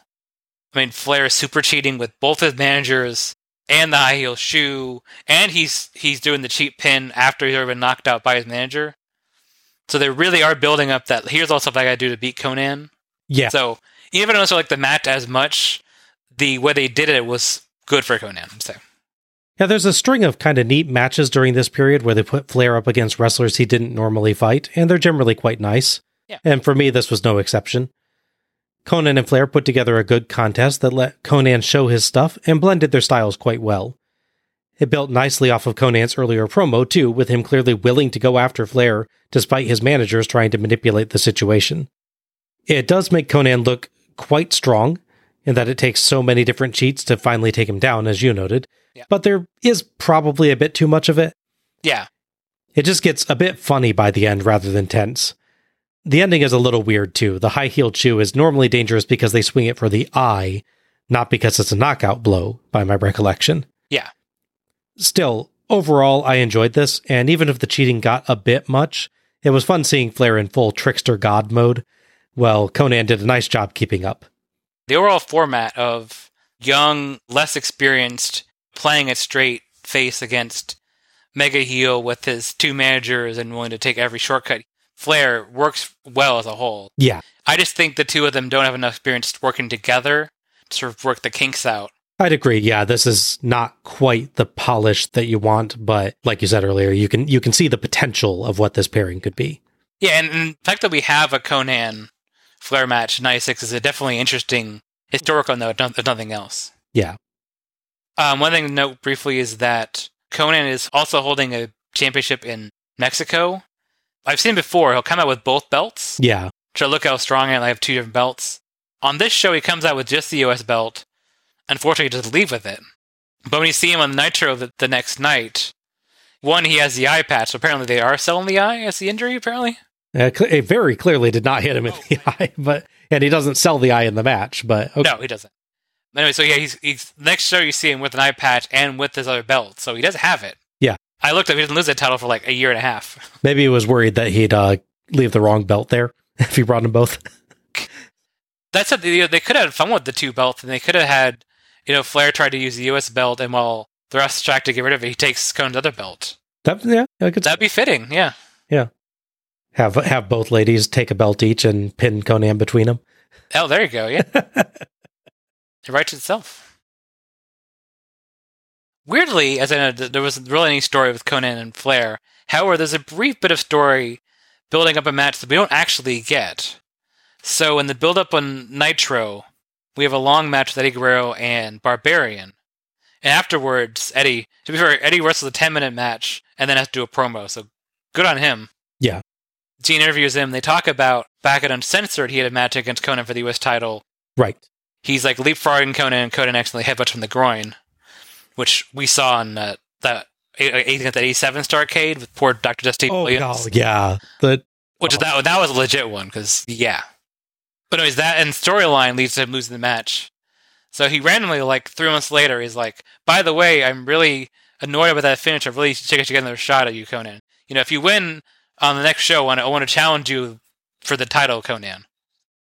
Of course, Konnan's not champion anymore, but that would lead into Eddie getting his rematch against Flair, the new champion, Okay. which is a match we saw at Hog Wild. Yeah, which was quite nice aside from the one suplex spot, as I recall. Yes. Now, if you want to see an interesting case of someone being as high as you can be without being world champion, and then about as low as you can be within a month period, Konnan does not work Hog Wild as no not champion. Instead, he works the Saturday night taping. Not quite some main event, defending your U.S. title against Ric Flair, one of the greats of all time, to wrestling a essentially a pre-show match in one month is a pretty drastic fall. Yeah, at least he has a match, I guess. That's true. There is one slight wrinkle that does help elevate a little bit, though. So it's Konnan and Chavo Guerrero Jr. before he, you know, made it big with Eddie. Oh, okay. And guess what move Konnan uses to win the match? Splash Mountain. Okay. Your move Psychosis. There you go. Yes. Look what I could do. I can win the match with this. I can actually win. yeah, see? Uh, I don't think it's a story, but that would be a good story. backstage, Gene is in front of a door with a restricted area sign, but walks down the hall with the cops again. He says he heard the mysterious third man speaking, and the voice springs in the subconscious. yes. I love Gene Okerlund. But he can't quite place it. Considering he spent like a decade or more interviewing the man it turns out to be, he really should have an easier time recalling the voice. Yeah. Heenan suggests bribing a cop to find out who they saw going in. Note that these are the same cops who Gene earlier said were there to guard him, not the room, but apparently we've all forgotten that and now they've totally been guarding this room the entire time. Right. Gene goes to talk to one of the cops, but stops and accuses Heenan of getting him involved in a scam. Oh, okay. Gene, I get that bribing a cop is a bad idea, but you could just ask. Yeah. It's not like they're the Secret Service guarding the president. They can tell you who walked through the door. Yeah. This this isn't like a show in England and you have the beef eaters standing at the door and they can't and they're not allowed to talk. Yeah. You could just say, "Hey, buddy, you know, been hanging out with you the last hour or so, watching the match on the monitor. Can you tell me who came in there? It'd be great." Yeah. Like I said, just it's just funny that Gene can't recognize the voice. Yes. I really wish we could like gotten a visual for it. Like he walks up the door and like tries to talk to the person, like he knows they're in there, and you know, like most of the doors, like yeah. they just start doing their usual response when Dean asks them a question, but both the doors like feels so familiar. Alas, we don't get it. Our eighth match is The Horseman, Chris Benoit and Arn Anderson, versus The Giant and the Taskmaster, Kevin Sullivan of the Dungeon of Doom, with The Mouth of the South, Jimmy Hart. If the Horsemen win, one of the four horsemen, read Ric Flair, gets a world title shot against the Giant on Nitro. Referee for this one is Jimmy Jett. You know, you seem so sure that Flair would get the world title shot. Why not Mongo? Uh, it seems unlikely, let's just say. You can't picture them trying to book a match where Mongo's goal is to try to tombstone pile driver the Giant. No, no, no, not really. Physics don't work that way. No. Nor do Mongo's knees. Very true. What's been going on in the last few months is that there's a personal feud between Kevin Sullivan and Chris Benoit. It's really awkward to talk about, so we don't really go too much in depth with that. And this isn't one of those shows where that's as important, so we don't need to go as in depth on that. The key thing to mention is that this is the same time that Benoit has been made one of the Horsemen. So because him and Sullivan are fighting, and they're both parts of groups, whether one's a member and one's a leader, their respective groups are now involved. Mm-hmm. Also, key dynamic is that the Giant won the world title off of Ric Flair a few months back, and is a protector of Kevin Sullivan. The idea is Sullivan's like a father figure to him. Even though obviously Sullivan's father figure is that weird stone guy, yells everything. Yes. I really miss that guy, don't you? He, he needs to be on. He needed to be on so many more shows during this era. Yeah. They should have had him on commentary. oh, nice. Yeah. Yeah, so this really building up the idea that the Horsemen won a title shot for definitely Ric Flair and nobody else. And the Giant is so confident in himself and in Kevin Sullivan as the backbone slash, uh, I guess, military man of the of the Dungeon of Doom that he's willing to put a title shot on the line if they beat him or if they beat Sullivan. Okay. There's also, I think it's in the Go Home Nitro, there's, there's only so many, you know, horse references you can make, and you know, from the horsemen and everything. They give Giant a line about gelding them, and I'm like, oh, I would not. Don't Google that, kids. Yeah. More Four Horsemen theme for me tonight. Oh, Bash at the Beach, you spoil me. You know you're going to get so much uh, of that theme you hate next show, so enjoy that. I know, yeah, yeah. As Anderson and Benoit enter, Sullivan and Giant charge down the ramp and hit them from behind. Hilariously, Sullivan does a full on forearm strike on Anderson, but Giant just kind of like jogs up to Benoit and lightly pushes him from behind like he's catching his attention, not trying to hurt him. Like, hey, you dropped your phone, buddy. Yeah. Sullivan beats Anderson up and hits him with a chair while Giant beats up Benoit, but Mongo suddenly appears and hits Giant with a briefcase. Giant chases Mongo backstage, leaving Sullivan alone with the horsemen, who give him a kicking and roll him in to start the match proper. Benoit and Sullivan start, and trade blows until Benoit rakes the eyes. Giant strides purposefully down the entrance ramp, but Benoit and Anderson isolate Sullivan on their side of the ring and quickly tag in and out to wear him down. Sullivan fights back as best he can, but either a quick horseman tag or the classic Arn Anderson fall but grab the opponent to stop a tag bit keeps him in danger.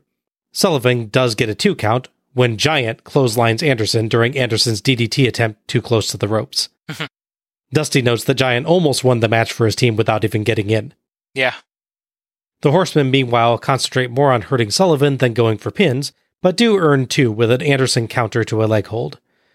They keep blocking Sullivan's chances at a tag, but Sullivan counters a pile driver by throwing Anderson back into Benoit, though they kind of lose all momentum midway, and Arn has to visibly throw himself the rest of the way. Yeah, that's true. Sullivan back suplexes Anderson and finally tags Giant, and the crowd absolutely erupts. Benoit, too late to stop the tag, boots Sullivan out and beats him up outside. Anderson meanwhile flees from Giant, but finally sneaks in some strikes, only for Giant to no sell, big boot him, and suplex him. Benoit and Sullivan fight behind the commentary team, and Sullivan slams Benoit and rams his head into the ground, as Giant easily chokeslams Anderson for the three count and the win.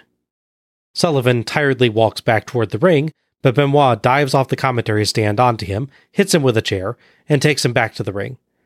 Giant has already left, so Benoit ignores the barely conscious Anderson and beats the crap out of Sullivan until Woman comes out and begs for him to stop before he does real damage.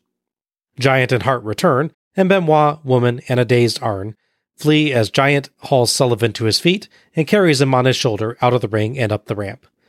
For some reason, WCW's camera crew decides to film that by pointing the camera right at Sullivan's butt. Yeah, they do.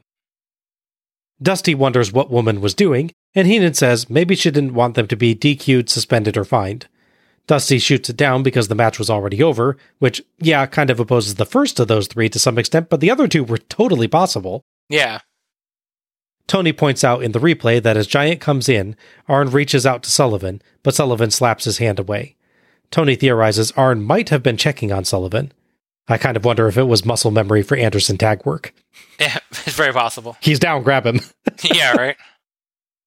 Thoughts on this? This is another interesting case, kind of like the um, Malenko and Disco Inferno match, where in this case it's because of the location that the heel, in this case Sullivan, really is the face of the match. Yes, yeah, very much so. Because they've been doing this thing where the Giant is a heel, because the, the Under Doom are all heels, or what's left of him at this point.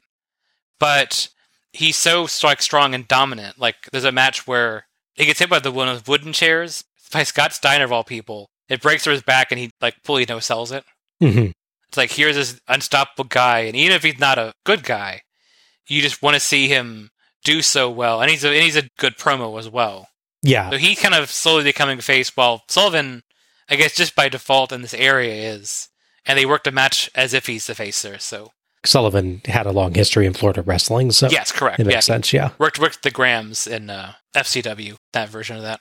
So it, I understand the reason why, but if you're like the normal like viewing audience, thankfully with the explanation helps a little bit. Definitely of weird, like the face in peril Kevin Sullivan fighting against the Horsemen is interesting. Yeah, it's good that they incorporated Sullivan's different reputation in Florida into their promos because I think that helps the viewer that's not from the actual live crowd know, okay, that's why he's getting these kinds of reactions. Exactly, yeah. Yeah, the fact that they had Giant mention it in their promo and Arn mentioned it as well was nice mm-hmm. touch. Yeah. Yeah, for as little as he actually does in the match, this definitely is the showcase for the Giant. Oh yeah. They build him up very strongly with his outside interference being so powerful. When he finally gets the tag, it's a no-brainer that he's gonna win. It is kind of funny if you think about it, though. Okay, so this whole match is we can just beat up Sullivan and get our title shot. Like, yeah, but you got to beat the Giant if you win a title shot. That's true. And you clearly can't beat the Giant, so Well, I mean, to be fair, the guy getting the title shot is Ric Flair, who we have not seen demonstrate he can't beat the Giant. well, Flair's the guy that lost the title, to the Giant. Yeah, yeah, but you know that was that was months ago. Yeah. So that brings me to my other question: Where is uh, Flair during all this? I, mean, I know he's celebrating his win, but this whole match is to get him a title shot, right? I mean, it's probably like four champagne bottles deep in the back at this point. So, But a good storyline. You think he he would have some sort of input in this match that's all about getting him a title shot. yeah, yeah, I do appreciate that they did the brief separation bit by using Mongo, which is nice. Again, I don't want so much interference like we got in the previous match with Flair, because that, like I said, that was a bit much. Mhm. But ha- having at least the presence of her briefly, you know, is a bit interesting. yeah. His absence is just notable. But yeah, like I said, this match is ultimately designed to have the Giant look really strong, see how good he is. He says it's the natural talent he has, so it gets the point across. It does have that weird prolonged bit where they're just also beating up Sullivan more when then nothing matters at this point. But other than that, it's really good. Yeah, this was basically just Arn and Benoit beating the ever loving crap out of Kevin Sullivan for several minutes, but it was done well, especially on Arn's part. It feels so good to see the classic Anderson tag team tactics again, and we got a lot of that from this match. It probably could have been cut down by a minute or two, but it definitely worked to get the crowd charged up for the eventual tag to the Giant, and they absolutely erupt when he gets in there. Hmm. I love how dominant he ends up being once he gets in, like you said. It makes him look incredible taking Anderson down like that. And it shows how smart the horsemen were being to try to keep him out of the ring. It justifies all the work they've been building that up in the promos. Yeah. I also like the implication that Benoit's personal feud with Sullivan got the better of him towards the end, as he doesn't even look back, despite knowing that Arn is now facing off against the Giant. True. Great from a storytelling perspective, good but slightly too long as a match. I agree with that. I'm wondering if they did need to have the two of them fight so far away from the ring because they create a bit of a distraction. I don't know. I guess the idea is that they're far enough away that he doesn't see the choke slam, and then when he gets there, he just doesn't care. It makes it a little hard to follow, as well. Yeah, I can see that. I, like I said, it's, I think it's emphasizing how distracted he is by his feud with Sullivan personally. Sure. So that he, he allows it to go that far away from the ring. There's blatantly no chance he could get back to help Arn, and he has to know that. Yeah, that's fair. Well, since he is not fighting Arn or Chris or, as you noted, Ric Flair, the next show, the World Champion, the Giant, will have a different challenger at Hog Wild, which we will get to later. As for Benoit, noted he would fight Dean Malenko at Hog Wild, while Arn would work the Saturday night taping, winning a 40 second match against Hugh Morris. Yes. Easy payday, I guess. Tony says he doesn't know where to start in telling what's happened over the past few months, but he does know where it ends. It ends tonight. He throws to a video package covering the hostile takeover. It has the same music from the intro, but this time we do get very quiet audio from the clips that they show. Yeah. It features some text portrayed like newspaper headlines, or I guess maybe like stuff from a wrestling magazine. Yeah, I guess the idea. We see Hall's first appearance, Sting confronting Hall, Nash showing up, Hall and Nash attacking Bischoff at Great American Bash, clips of Luger, Savage, and Sting, and then the outsiders causing trouble on multiple nitros and facing off with cops. As we fade out, text ominously asks, Who is the third man? So our final match is The Outsiders, Kevin Nash and Scott Hall, and a mystery partner versus Sting, Lex Luger, and the Macho Man Randy Savage. The referee for this match is Randy Anderson. As noted, there are key elements uh, about the story that they really emphasize, both in the intro and especially here. You have the invasion, you have a hostile takeover, and who's the third man? After the metaphorical shots are fired and Bischoff is taken out at American Bash, they decide in the next Nitro to have a random drawing from a bowl that would have the top six names in WCW as decided by, I guess, the fish people. And they would pick the three people that would challenge the outsiders and their mysterious third man.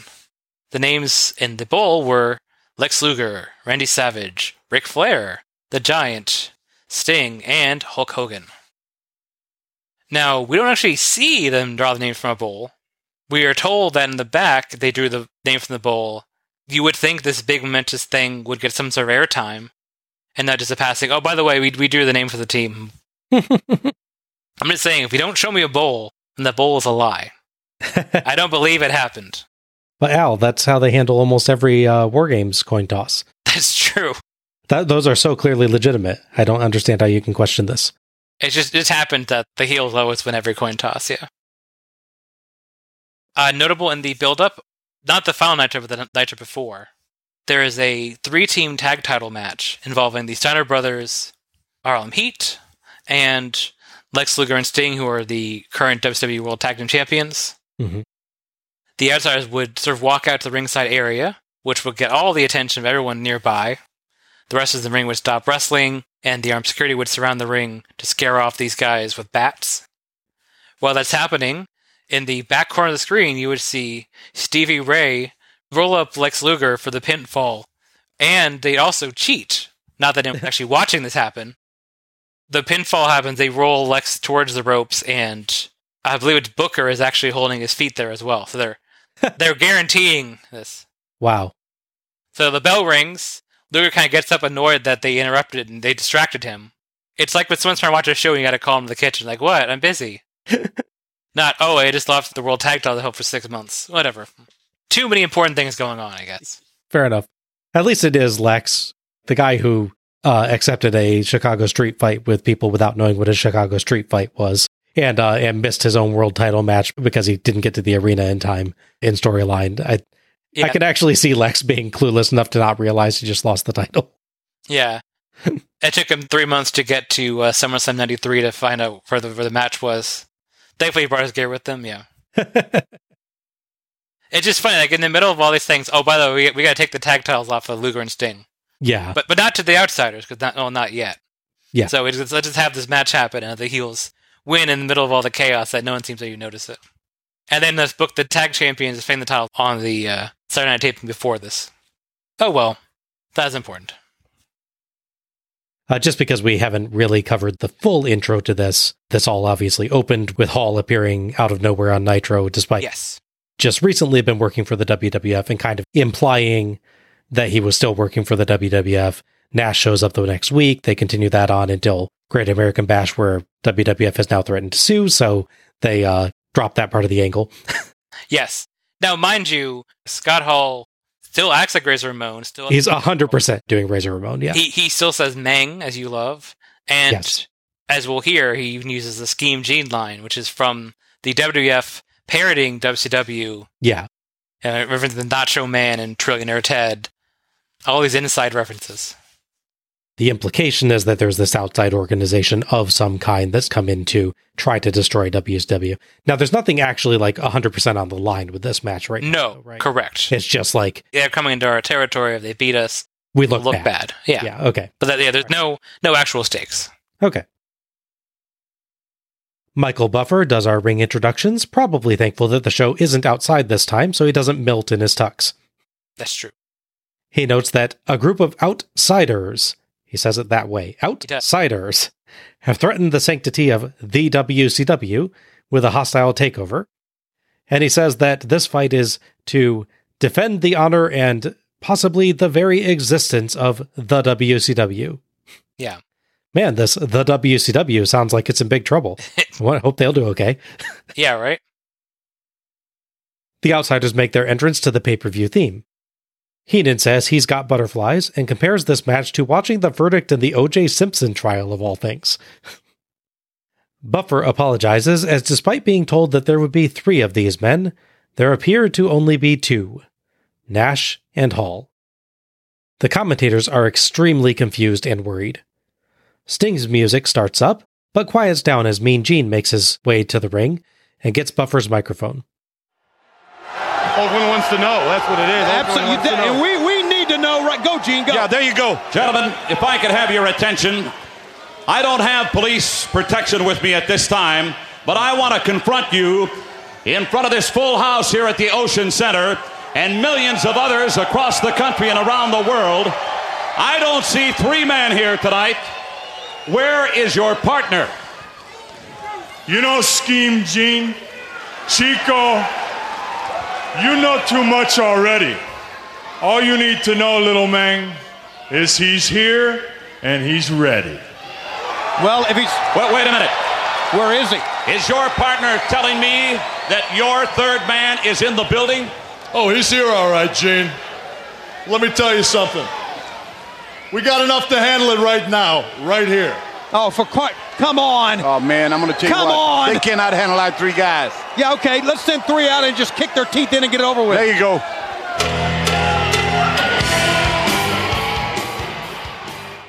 Sting's theme starts up again as Heenan asks if WCW's been scammed. Luger, Sting, and Savage make their way down the ramp looking determined. Even Heenan cheers for them. Hall and Luger get in a shoving match as the WCW team clearly questions where the supposed third man is. Mm-hmm. Heenan questions if the outsiders really think they can win with a 2 versus 3 disadvantage, and Dusty smells a plot. Luger and Hall start, and Luger knocks Hall around and even slugs Nash, but Hall shoves him through the ropes. Nash grabs him from across the turnbuckle. Sting comes to the rescue with a stinger splash to Nash, but that presses him down onto Luger onto the turnbuckle. Sure. Luger and Nash fall off the apron, but Luger is out cold. As Savage beats up Hall and Nash lies dazed, Sting goes to check on Luger. EMTs come out with a gurney and load Luger onto it. We get a replay, and Dusty claims that Luger hit his head on the ring post. The replay has a better angle for that claim. In the original shot, you can tell nothing of the sort happened. Yeah. But in the replay, they shoot it from behind Sting instead, so you can't clearly see what happens to Luger, so they can claim whatever they want. Sure. They, they really should have shown it from that angle to begin with. hmm Hall sneaks over to try to attack Luger, but security wards him off, and Sting stands guard as the EMTs retreat with Luger. Hall and a recovered Nash wait for Sting to return. It's Sting versus Hall now, and Hall slaps Sting. So Sting gives this amazing, well, time to beat the crap out of Scott Hall kind of expression, yeah, he does. and proceeds to do just that. Tag to Savage, but Hall punches him out of midair and uses Sting to distract Anderson so Nash can hit Snake Eyes on Savage. There's a great bit there where uh, Anderson goes over to get in Nash's face and question him, Mhm. but to get in his face, he has to climb up on the ropes. Oh yeah, yeah. Savage manages a clothesline on Hall for two. Hall tags Nash, and Savage lands punches, but Nash slams him down and tries an elbow drop. Savage was clearly supposed to dodge, but the timing is off, so Nash lands ribs first on Savage's head. Oh yeah, Absolute miracle that Savage's neck wasn't broken there, yeah, and it didn't look very pleasant for Nash's ribs either. yeah. Remind me a lot of that Starcade one, Oh, the Vader and the Night Stalker, where he, Yes. he like starts to sit up for Vader's splash to come at him. Oh, it looked like it hurt so bad. Savage understandably tags out immediately, and Heenan brilliantly makes the botch part of the story by worrying that Savage might now be out like Lex Luger. Yeah. To be fair, I think he was supposed to make the tag anyways. Probably, yeah. I think uh, that he was supposed to dodge cleanly and make the tag, but he definitely needs the tag now. Yeah. Nash catches Sting with a knee strike and beats him down as the commentators talk about sending a wrestler out to replace Luger, which would be massive cheating. Tony openly says to ignore the rules. Nash chokeslams Sting, and Heenan says, We're in deep sh- sand. Good save, Heenan. yes. Hall and Nash trade off beating Sting up, using Savage to distract Anderson for some double teams. Hall earns two with a fallaway slam. Sting hits a nasty dropkick on Nash's thigh later on, but Nash tags Hall to stop Sting. Sting rolls him up, but Savage accidentally distracts the ref, so that only gets one. Tony roots for Sting and Savage to injure Hall or Nash. Yeah, he does. Kick a man while he's down, he cries. They're easier to reach, Heenan adds. Hall gets leverage from Nash on an abdominal stretch and even switches places with Nash behind the ref's back, but Sting keeps his arm up on the third check. Hall and Nash earn further two counts with a hard Hall clothesline, Hall discus punch, and Nash sidewalk slam, but Sting, even in a daze, just won't stay down. Sting finally manages to stun Nash with a kick, then lands chops and punches while dodging Nash's swings. Sting decks Hall, dives at Nash, and drives him back just far enough to tag Savage. I love that spot. Yeah. The positioning is very perilous though, because he's Yeah. diving the corner. He he almost gives himself this stun gun to make the tag. They actually do go down on this one rather than him just driving him back, so Yeah. yeah, it's a little perilous. Savage hits a double axe handle. It looked like Hall was in position a tad too soon for it, so there's a bit of an awkward pause. Yeah, a little bit. and he runs Hall into Nash, then throws Hall out over the top rope as Anderson, quite suddenly, looks away for no reason. Mm-hmm, Yeah. Savage continues beating both up, but Nash slugs him in the crotch. With both men down, Anderson starts counting. Suddenly, there is a massive cheer, and we cut to the ramp where Hulk Hogan is striding purposefully down. Tony and Dusty celebrate. Yeah, but whose side is he on? Heenan asks, to Dusty's consternation. Hogan climbs in and tears his shirt as Nash and Hall retreat. Hogan pauses, slowly walks along the ropes, and looks out at the crowd for a long moment. Then leg drops Savage. Twice. Mhm. A small few fans actually cheer, but most of them seem shocked. Yeah. Hogan welcomes Hall and Nash into the ring, tosses Anderson over the ropes, leg drops Savage once more, and pins him as Hall counts three. Dusty says Hogan flushed the career of a lifetime down the drain and made a deal with the devil. The match is officially a no contest. Hogan, Nash, and Hall pose in the center of the ring as boos start spreading through the crowd and people start throwing trash. Heenan is happy to see people throwing trash at Hogan. Tony thinks Hogan has been planning this since 1994. Sting and Anderson help Savage out of the ring as garbage rains down. Notably, the WWE Network version edits something out. A fan rushes the ring, gets past security, and approaches Nash. So Nash decks him, and Hall stomps him as the outsiders kick him out. Oh, gotcha. I don't know what the guy was thinking he was going to do. He gets in the ring, he's, you know, face to upper torso with Kevin Nash, and Nash just clocks him. Yeah, right. It's like, I don't know what you expected, dude. Good move by Nash there because you don't know what that guy was going to plan. Oh yeah, no, You know, when someone ru- rushes the ring, they, they had to do what they had to do. absolutely, yeah. Why don't we talk about the match up to the ending first and then do comments about the ending separately? They're kind of separate things, right? Yeah, and I, I just I agree with that. All right, so thoughts on the match itself. As a whole, I liked it with the extra stuff at the beginning, like the promo bit and just how they really sell how serious it is. It definitely continues this feel that even again, even though there's no actual stakes to this match, that this is this big moment and this is a big fight. It's really well done the way they do that. Mhm. Even if you know you're not the biggest fan of how much they do with the NWO story, the way they sell the beginning of it is very impressive. Absolutely, yeah. As for the actual match itself, it's fairly uneven at point. It's I still call it really good though. So, for instance, it's smart that they make Hall and Nash look really strong, and a lot of it is done through cheating, like when they switch out or you know they're abstracted and they body slam Sting, for instance, body slam Savage. For the most part, it's not hey we're this indomitable force you can't beat, at least without cheating. But you need to really emphasize that with them. But there's little moments there where I don't know if it's timing issues or what. But like, okay, so for instance, after Savage's failed roll out of the way of the elbow drop and tag out, Sting comes in and you're like, okay, Sting's gonna take over, and then he kind of looks at Nash and just get knees in the stomach and goes down. like, oh, didn't have a plan really, did you? That's one where I imagine that Nash was probably supposed to be up faster, but Right. I think he's legitimately nursing some hurt ribs too. Sure, sure, yeah. And again, this is that's not the most important part of the match, but it's this little thing where it just feels like they build to a tag and then it just doesn't really go anywhere for a while. Thankfully, the second tag out, the was Savage goes for a bit until the end, which is nice. Mhm. Other than the feel of it, there's nothing too different. I mean, you do have the abdominal stretch assistance spots. Uh, you have them switching without even making a fake tag, which is a little weird. They just switch out, and afterwards, they're like, "Did you tag?" He's like, "Yeah, of course we did." Like, but ref, I mean, you would have heard it. This is Kevin Nash, the man who will later convince someone that he powerbombed someone. So That's true. He, yeah, he has a plus five proficiency in charisma, so I guess that does does help.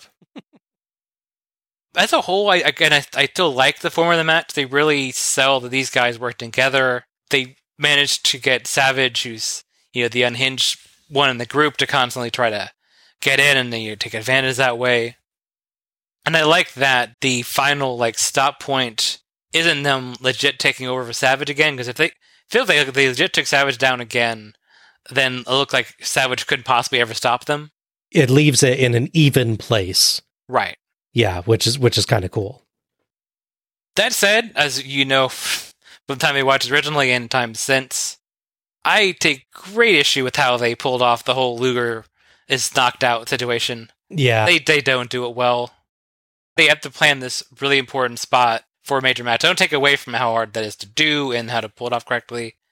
But it's also so important to the match and story, and it's like you stinger splash Nash, who had a front headlock on the guy. Nash takes all of the impact on his side, but Luger like the shockwaves knock him out. That's Yeah. yeah, I, I like Dusty's explanation for it. Yeah. But for me, it really is just a camera angle thing. If they had shown the initial hit from the same angle that they show the replay from, where you can't see what happens with Luger's head, then Dusty saying, Oh my gosh, he hit his head on the ring post, that would work. I think that would work for me then. But the problem is that they initially show it from an angle where you can absolutely tell that all he gets is like he gets some of Nash's weight down on him for a bit, but which is probably not pleasant, but Sure. it doesn't it does not look like a knockout blow, even with it being the stinger splash. Right. It's a case of in the moment, I don't think it played out like they wanted to. So you want to do an angle where the guy doesn't look like he takes a serious injury, but obviously you don't want him to take a serious injury. Right. Yeah. Yeah. But yeah, as as it is, I, every time I watch it, I'm like, yeah, that doesn't really look like anything happened. But okay, point A is Stinger splash in corner, and point C is Luger taken out and can't be in the match. It's just getting between those two points doesn't quite play out for me. Yeah. But I'm willing to accept that as part of the match itself. It's not a deal breaker. It's a it's a fine story concept. Yeah. And like even the plan for it I think is actually okay. It's just that it doesn't go off quite the way they wanted it to. The commentators tried to sell like the idea that Luger taken out inadvertently by their own men is a real psychological disadvantage. Mhm. I take, I get that. I don't think Sting necessarily wrestles like, oh, I'm conflicted about what I accidentally did. But you know, at the same time, he's already, he already got to wrestle this match that's supposedly for the fate of all mankind. So And, he, and, and to be fair, he does look more ticked off yes, against the outsiders. So I think he, I don't think he necessarily portrays I blame myself, but he definitely does portray I blame the outsiders for them having Luger in that situation or something. yeah, I think you get the, you still get the sense from him that he reacts to that spot. right. And it's also a case of where, because as I recall, they don't do too much with that. It's not like there's hostility between the two of them, or you know, there's doubt in Sting's mind because this all happened because you know I messed up, or Yeah. because there's no real follow up to this. It's just a way to have Luger in the match. And to his credit, we get to hear Luger's uh, excellent Luger selling for his brief Oh my gosh. Yes. Yeah. shouting full force while punching and being punched. Great. That's great. It's just it's just a shame that they again this key moment in the match and the story isn't played off right because they focus on his safety, which I I 100% agree with, and there's no real follow up to it. It's just it's a weird moment. It's an excuse to get Luger out of the match super quickly. Yeah, it's it's definitely a moment that, feels like it uh, is bigger than it's actually used Right. to be. There's also little bits in the aftermath before Dusty decides that it was some horrific injury. It's like you can hear in his voice. He kind of think he thinks something is up with this. Like Luger's suddenly taken out really quickly. He's like, "Wait, what's going on here?"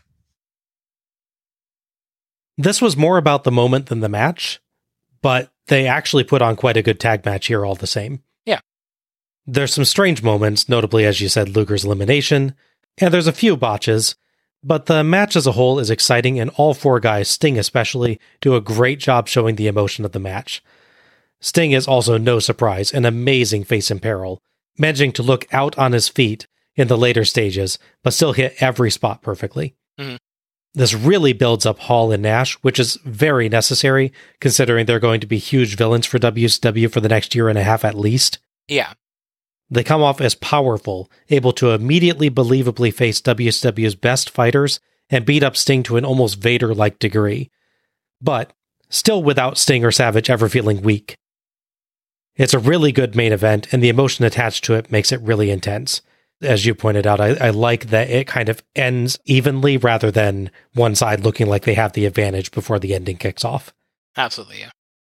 Speaking of the ending, what's your thoughts on the ending? It's interesting having Hogan sort of run out because he hasn't been mentioned other than he's one of the six people in the drawing. I think he's been he's been away from Nitro for at least a month, I believe. I think the most they give you is like there's a little video package of what he's been up to uh, while he's been away. Right. But there's no like bitch where he's like talking about, you know, heard what's going on in the WWE brother and I gotta come back and take care of this. Yeah. I absolutely see the Heenan mindset. Plus the fact that he, you know, famously hates Hogan in character. Hogan just sort of appearing out of nowhere, running out there. You know, he's not coming out after Luger's down. He's at there far after Luger's down. He's just kind of running out at the end, and they're still missing a third man. It's absolutely understandable why Heenan goes, yeah, but whose side is he on? That famous line, which, as you know, they cut from the immediate video release, like the VHS releases, because they thought it spoiled things. But it's been restored in every other format since because it's so notable. Yeah. Yeah. People claim that Heenan accidentally gave it all away with his but whose side is he on, but I think that's just hindsight talking. Like, Yeah, agreed. I, I really doubt anyone watching this live heard him say that and thought anything more of it other than Heenan always hates Hogan and always implies that he's untrustworthy. He shouts about that for every Hogan appearance that he commentates from Hogan's first appearance in 1994 to now. Right. Also notable is important for context. He's saying that in commentary. He never says he doesn't say that in an interview. So a live crowd doesn't hear this. Right. That's also true. Yeah. Yeah, so that's the big thing because people act like because he said it, somehow the audience there hears, which is obviously not true. No. Yeah. Anyone who says like, "Oh yeah, he Heenan gives it all away," there it, it has not paid any attention to Bobby Heenan for the past two years. Right. In which, in which case, shame on you. You've missed some good commentary performances. Have yeah. well, and the, and other thing for context is that so he's saying that while Hogan's jogging out, Mhm. time from like Hogan jogging out to the leg drop is like It's it's minute? it's short. Yeah. yeah. You might go, that's weird when he says that. Wait, what? Mhm. And I know it's interesting. You, made point to note that he sort of he has that pause. He looks around, and then his leg drop is a nice bit as well. Like that's probably Terry Bollea, the actual man, going. Mhm. Am I really sure I'm going to do this? All right. Yeah, yeah. I, I don't think that's part of the act. I think that's Hogan having a last thought of is is this really right for my career? Right. It's it's interesting because you do have to consider for a moment the, the monumental change this is going to be. Oh yeah. That Hogan has been a face for I think about 15 years at this point. Yeah, I- like not just a face but a super face. Obviously, we know that the NWO angle is a massive success for WCW in the end. Their shirts and their stuff sell like hotcakes, make a ton of money. Sure. But at the time, think about this in context of a Hogan heel turn. Think about what a heel has been for Hogan. Hmm. You get a good run, you get a few pay per views against whoever the top face is, which is usually Hogan. Yeah. But then you're vanquished, you go back to the mid card. And if you're lucky, your character gets tweaked and you get popular in your own right again, but there's no guarantee. Right. So, yeah, I don't think there's any surprise that Hogan might have needed a moment to think, am I really about to do this? Well, yeah. Well, look at look at even the very recent booking that was done for him. I mm-hmm. mean, Ed, Ed Leslie's his buddy turns heel on him, gets that terrible Starcade match, Oh, the worst. and then he becomes a Zodiac, and then Booty Man. He's gone through three or four of these things after turning heel, and they went nowhere. Mhm. Even with Hogan's support, you know, as politicking for his buddy, there's nothing happening. That, or you look at the very recent thing with John Tenta coming out. You're the you're the shark, and Uh-huh. you lose, and yeah, no, absolutely. this is one of WCW's most famous and justifiably praised twists. It isn't 100% perfect, and I'll get to that, but Hogan coming out, getting a huge crowd pop, only to betray his pal Savage and WCW as a whole, is an absolutely amazing moment. Yeah. The weird thing about it is why does Hogan throw the ref out? Yeah. He is technically a legal participant in this match. He could just get a legit tag from Nash. I'm pretty sure he was the legal man at the time. Or, you know, just ignore that because that always gets ignored. Yeah. And then pin Savage for the actual three count. There's no reason WCW can't just straight up lose this match. It's okay. They got betrayed. Absolutely, yeah. It even make the forthcoming NWO even bigger villains. It would make sense that he throws the ref out if Anderson more visibly refused to count for him. Yeah, sure. But he just seems distressed and confused, not actually refusing. No, I, yeah, I, mean, I, I, could picture it playing out. Okay, so Hogan comes in, does his two leg drops. Randy Orton goes "What are you doing? You know, what are you doing? You make sure you, either you crowd can hear him or you can, for at least you can see him. You know, this big rough pantomiming." Mm-hmm. And Hogan's like, "I'm third man." Like maybe flash the big three, like the fourth and symbol. You know what I mean? Yeah. Just have him like sort of cockily walk over to the corner, tags Nash, walks over and you know puts a foot on him or does a straight pin on. Him. Yeah. Yeah. And the referee's like, give them this like dirty look, but has to count the pinfall. Yeah. It's interesting to note that this is like this huge moment, defining moment for the company, for better or for worse, how storylines play out. And there's no finish. Yeah, it's, it's true. From how the pin goes, it's pretty dang evident it would have been a legit three count. Of course, yeah, yeah. But still, it's bizarre that they decided to go that way with it, that they didn't just give their new massive heel faction a actual win. No, that's a good point. I was thinking about that as well. Yeah, like, yeah, why why is this a no contest? It's just very mm-hmm. Otherwise, I really liked this ending. I really like how it went. And it's fascinating psychological analysis of Hogan as well. no, absolutely, yeah. Mean Gene climbs into the ring with the drink cups and other trash still raining down and approaches Hogan. Hulk Hogan, excuse me, excuse me. What in the world are you thinking? Me, Gene, the first thing you need to do is to tell these people to shut up if you want to hear what I got to say.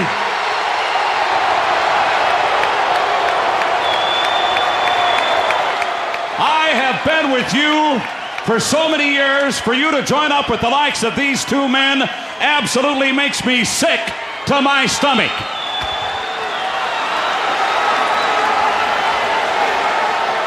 And I think that these people here and a lot of other people around the world have had just about enough of this man, this man, and you want to put yourself in this group, you've got to be kidding me. Well, the first thing you got to realize, brother, is this right here is the future of wrestling. You can call this the new world order of wrestling, brother. These two men right here came from a great big organization up north. And everybody was wondering who the third man was. Well, who knows more about that organization than me, brother? I've been there, I've done that. You have made the wrong decision, in my opinion. Well, let me tell you something. I made that organization a monster. I made people rich up there. I made the people that ran that organization rich up there, brother. And when it all came to pass, the name Hulk Hogan, the man Hulk Hogan, got bigger than the whole organization, brother. And then billionaire Ted, amigo, he wanted to talk turkey with Hulk Hogan. Well, billionaire Ted promised me movies, brother. Billionaire Ted promised me millions of dollars. And billionaire Ted promised me world caliber matches. And as far as billionaire Ted goes, Eric Bischoff and the whole WCW goes, I'm bored, brother. That's why these two guys here, the so called outsiders, these are the men I want as my friends. They're the new blood of professional wrestling, brother. And not only are we going to take over the whole wrestling business with Hulk Hogan and the new blood, the monsters with me, we will destroy everything in our path, Mean Gene. Look at all of this crap in this ring. This is what's in the future for you if you want to hang around the likes of this man Hall and this man Nash.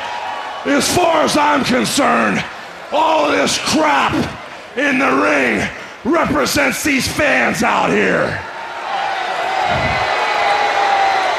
For two years, brother, for two years, I held my head high. I did everything for the charities. I did everything for the kids. And the reception I got when I came out here, you fans can stick it, brother. Because if it wasn't for Hulk Hogan, you people wouldn't be here. If it wasn't for Hulk Hogan, Eric Bischoff would be still selling meat from a truck in Minneapolis.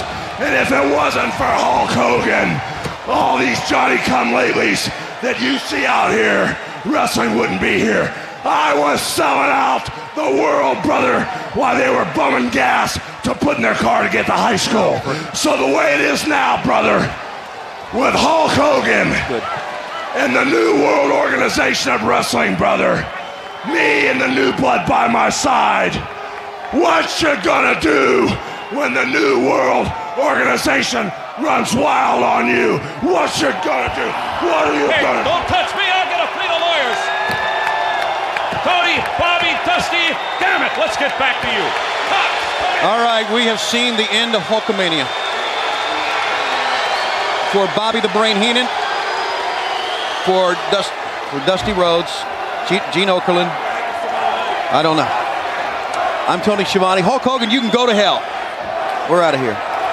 Straight to hell.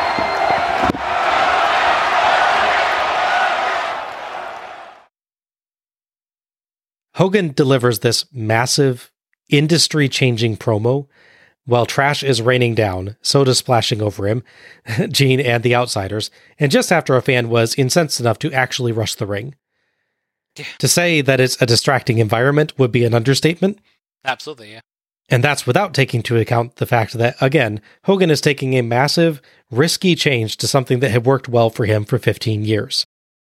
And it's a great promo. It is, yeah. It's bitter, angry, and arrogant, instantly turning the Hogan character from superhero to supervillain, and naming, and accidentally briefly renaming, and setting up the NWO as the heel faction for WCW. Say what you want about Hogan, the man can talk. He's very confident, yeah. Yeah. I particularly love the improv on Gene and Hogan's part of involving the trash that's getting pelted into the ring in the promo. Yes. Really great work. And uh, bonus points to Nash here for playing bodyguard and batting sodas out of the air. Yeah. It's funny, Nash, uh, we've covered, has a very understated integral role in these kind of things. Because he's the one that's got to hold that cake at the next Oh, show. oh, right, right, right. Yeah. That whole time that they decided to put it in the corner in a box, and he's got to hold it there. Yeah, yeah, that's true. Yeah, I mean, like again, regardless of how you feel about how the NWO story plays out over the next three, four years, and how you know all these things obviously we did wrong because they wouldn't change, or they changed too much, or all these things that happen. This moment as a whole is Hogan becoming this new character, taking this shell off of Hulk Hogan babyface, say your prayers, you know, your vitamins, all that, and just becoming this bitter, angry guy it's done in a way that his anger is not warranted, which is what makes him a good heel. Yes, yeah. His anger is that, look, you know, I made company a bunch of money, which they paid me, and then I came here and you paid me, paid me more money, but you don't give me enough stuff to do, so I'm bored. Mhm. so I'm, I'm going to betray the company that is still paying me, by the way, and form a new company that's going to apparently destroy them from the inside out and or take over or replace them. Yeah, it's it's absolutely fascinating the the look at this character that he's developing here. And just just to go back to our earlier thoughts about the Hogan psychology here, it's it's it's interesting like he he shows a lot of hesitation before the leg drop, Yeah. But once he's decided to do this, credit to him, he goes all in. Yeah. Like he could have done this promo in such a way that there was some wiggle room Yeah. where he didn't like really get on the fans or anything like that. But I mean, he goes full tilt. I hate WCW. I hate you, Mean Gene. I hate the fans. I hate the WCW wrestlers. I hate Eric Bischoff. Like Yeah. he just bulldozes his entire character to this point. If if this didn't work, you could not have just like gone, you know, oh, a month later, oh, this isn't quite working. Let's just turn him back into regular Hulk Hogan. Yeah, right? You you can't do that. Like they can manage it kind of like, you know, what is it? Two, three years down the line that they 99, yeah. yeah, late ninety nine, I think that Right before Road Wild 99, yeah. yeah. They can turn him back then, but that's like two years down the line from this moment, or three years down the line from this moment. Yeah. Mhm. And that's how long it takes for them to be there to be enough distance between this promo and Hulk Hogan that you can have fans potentially treat him as a good guy again. hmm He's the guy at the party who um, trips and everyone laughs at him. And he, you know, screw you, screw you. He's like yelling and swearing and, you know, saying, I always hated you. I never, you know, liked you and like breaking a lamp and then like running and out the door and like slamming it shut. There's no, you can't be that guy and come back and go, hey, look, I was really sorry. I was drinking. Is it okay? Right. Can I come back in? Yeah. It's that same level of, just say, scorched earth of this character Mm-hmm. and this mindset that had been his for yeah again like 15 years Which I think is necessary. I think they had to go this far with it, right? Because yeah. you see actually like in the last moments of the match as i pointed out there's a few fans that actually do cheer briefly. And i think for those fans it probably is oh hulk hogan just did something. Hulk hogan's the good guy. Of course it's right. Mhm. so yeah i think him cutting this promo ensures that he fully turns the crowd on him except for the bikers at sturgis yeah. who apparently missed all of this. Apparently so. I think him going this far was really bold but also really necessary. Agreed yeah. Yeah there's no shade to grade of this. There's no nuance to it. It's you know i've been doing everything i wanted but now i'm bored so i'm going to join these two strangers and just, just wreck your company. Yeah.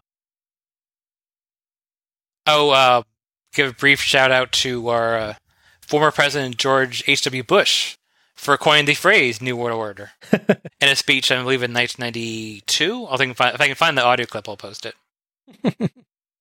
it's important to remember, remember in a weird way that this guy who wanted nothing to do with you know The Simpsons, let alone wrestling, where there was swearing and violence, indirectly gave them the name of their like biggest organization of all time. History is weird like that. That's all. yeah yeah So coming off of this, of course, Sting is very pissed off at the Outsiders for what they did. Uh, what he did, sort of. But so that leads to a big tag match at Hog Wild between the Outsiders, Sting and Luger, who recovers from his horrific, not really, uh, injury in time to wrestle a match. Meanwhile, on the follow-up Nitro, the Giant would call out Hogan because you know he's a guy I want to be like, which is ironic because his whole thing is his storyline is my dad Andre the Giant was screwed by you, so I want to kill you. But apparently, I also want to be you. It's an awkward line he tries to walk in that promo. But basically, Hogan is like the prototypical wrestler he wanted to be like. So he takes it really personally. Giant gives the the wrestling equivalent of the "I'm two weeks away from retirement" uh, line. he challenges Hogan to the top match. It's not Hogan that challenges him. And he says, you know, look, as long as I hold the WWE World title, everything's going to be fine. Yo, boy. He just tie yourself in the foot, buddy. Yeah. I love some of the promos that happen over the next few weeks. Uh, not just not just the ones we've covered with the giant that are amazing. I know there's one that Rey Mysterio gets where he he says he betrayed us. He like he takes it really personally. He does, yeah. And Kevin Sullivan's I think is is great where he's like I wanted to destroy Hulkamania, but I couldn't because he destroyed it himself. Yes, yeah. he's like he's really he's really hurt. Yeah, I, I didn't get to kill you. Yeah, right? I appreciate that. This again goes to the making the NWO something very different. The whole company reacts to this, to Hogan's turn and this the formation of this mega heel group, in a way that you don't really see happening for like any other factions in WCW. Even the Four Horsemen, they're they're treated as a big deal whenever they form, especially like the the early incarnations of them. But the Four Horsemen even don't get this whole like the company stops to consider the magnitude of what has just occurred. Because the Four Horsemen are not trying to kill WCW. That's true. They're trying to dominate WCW. They're trying to have all the titles, but they're not trying to end the company. The NWO are trying to end the company. That's their stated goal. Exactly, yes. It makes sense that it is like this monumentally huge deal for people in the weeks to come. Yeah, like the Four Horsemen, you know, they'll again they'll control like the titles. Someone who's going for those titles will care. But if you're outside in your own thing, you know, if you're Ron Bass and someone else, you aren't gonna cut a promo on um, Jimmy Valiant, for instance, Yeah. and go, but that Flair came to betrayed the NWA, I'm gonna take him out. Anyways, that's this thing, yeah. It's definitely different. And and like Flair always has a pretty good relationship with the commentators or announcers, backstage interviewers and stuff. Yeah. So they're a huge faction and they're really dangerous, but they're also fundamentally they are part of the company. Yeah. That's the difference with this angle. Agreed, yes. All right, let's take a look for a moment at some what ifs. I think the one you and I have both heard as a possible backup if Hogan had decided in the end not to do it uh, is at least rumored that the backup plan was Sting. Right. Correct. Yeah, so what's your thought on that as a possibility? It would have been a harder sell for sure. Again, the angle is here's these two guys that came from WWF, and we implied that they worked for him until very recently. We had to change our mind. So Hogan, being a recent hire, connects well enough to that. You'd have to find a really good explanation for for Sting to say why he's betraying the company. Like, mm-hmm. because you know it's not like he's been depushed or you know he's not on the shows. Obviously, he's named one of the top six stars in the company, and he gets drawn for this match. It's not like he could go, oh, you know, you know, you guys don't care about me anymore. I haven't had a world title shot in six months. Yeah, closest you can get is maybe there's a few points because of the whole Sting and Luger best buddies angle where Sting gets a kind of a mixed reaction at times, Yeah. but people still clearly love Sting. Yeah, I think the most you could do is essentially the detached thing they eventually get with this angle. Mhm. I can see that. Like, you know, you guys don't trust me, so I'm just gonna go off my own and maybe I'll I'll help Luger, but yeah. You'd have to really find a, a creative pitch for this. And I'm not sure what it would be. Yeah, I'm in agreement on that. I think it would be hard to justify from a story standpoint. From a reaction standpoint, it would be massive. Yeah. He's the only guy that I think you could do as the third man who would get as big a reaction as Hulk Hogan. Yeah. You could you could have theoretically done like a Flair or something like that, but Flair people are used to booing. Right. Sting they don't. Hogan's the superhero, Sting's the superhero. Right, yeah. The third man I think has to be a superhero for this to get this big reaction. It has to be a dagger in your side, yeah, Yeah. twisted, yeah. Yeah. Yeah, I mean, storyline, I could see a pitch for Flair if you had no other option. Mhm. You know, Flair is so self obsessed that he he's willing to destroy the company, or at very least join these guys who form the NWO and take over and replace the company. So we'll, we're, we'll, we'll make this company in my image, these people and you know, the mysterious backers and whatnot. Yeah. But to your point, it wouldn't have the same crowd reaction. It's not betrayal. yeah, it wouldn't be this this huge impact. It'd be surprising, but it it wouldn't be this huge impact. I think the NWO under Flair would end up a slightly more intense version of the Four Horsemen, Yeah.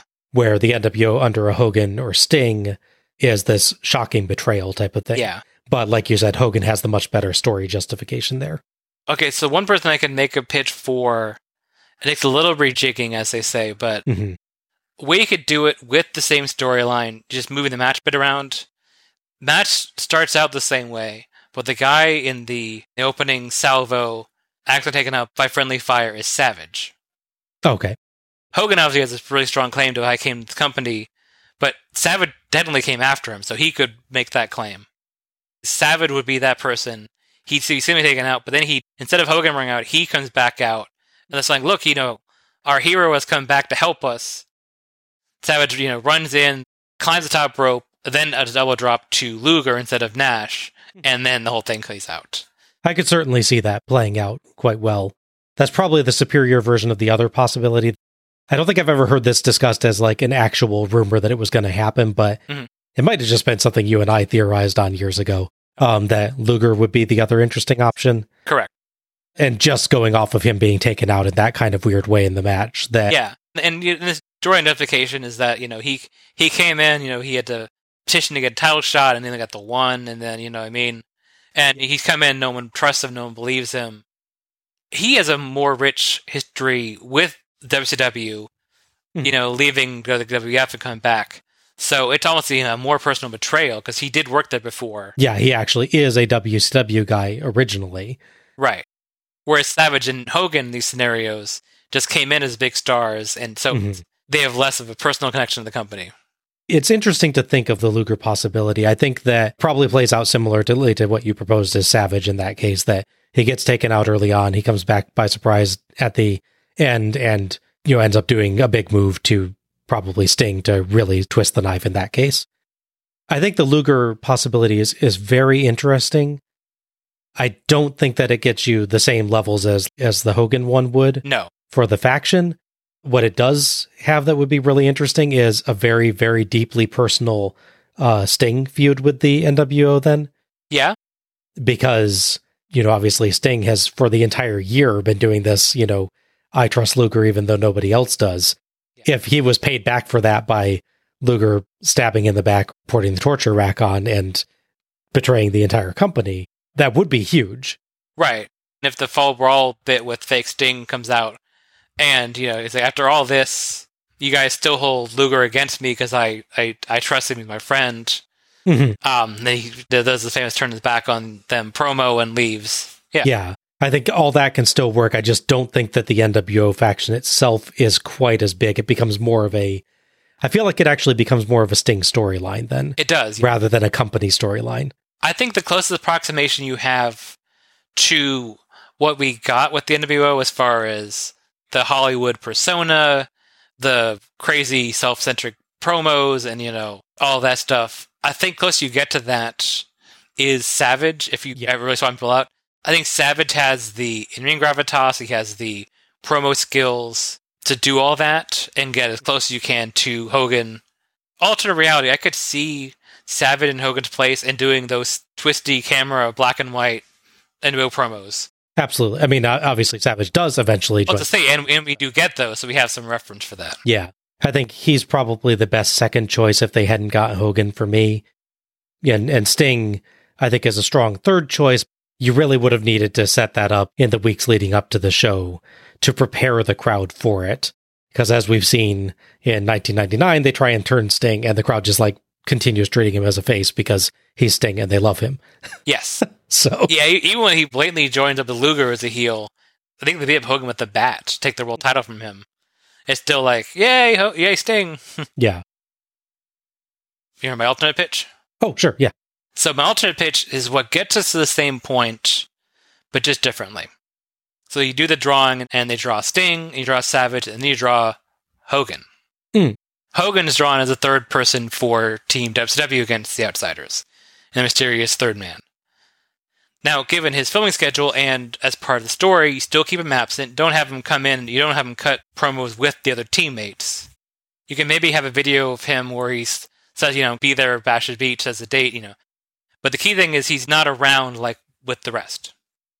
Now, the way you get him out of the match is so the announcers are talking about how important the show is, and suddenly they're told something happened in the back. We are told what happened, we don't see it. This is important for the story. We found Hogan, you know, laying on his dressing room. He says the outsiders attacked him. We said, "Oh, we'll send the WCW medical team to check him." He said, "No, no, no, I got my own doctor. I'll be fine." As it gets to nearer to the match, maybe with that second Mean Gene promo, he gets an update saying H- Hogan's injury is worse than he thinks. He's not going to be able to make out for the match. So it's just have to go on with Sting and Savage in a two on three scenario. Then, of course, their men doesn't show up. We obviously don't have the Luger spot because Luger's not involved. Right.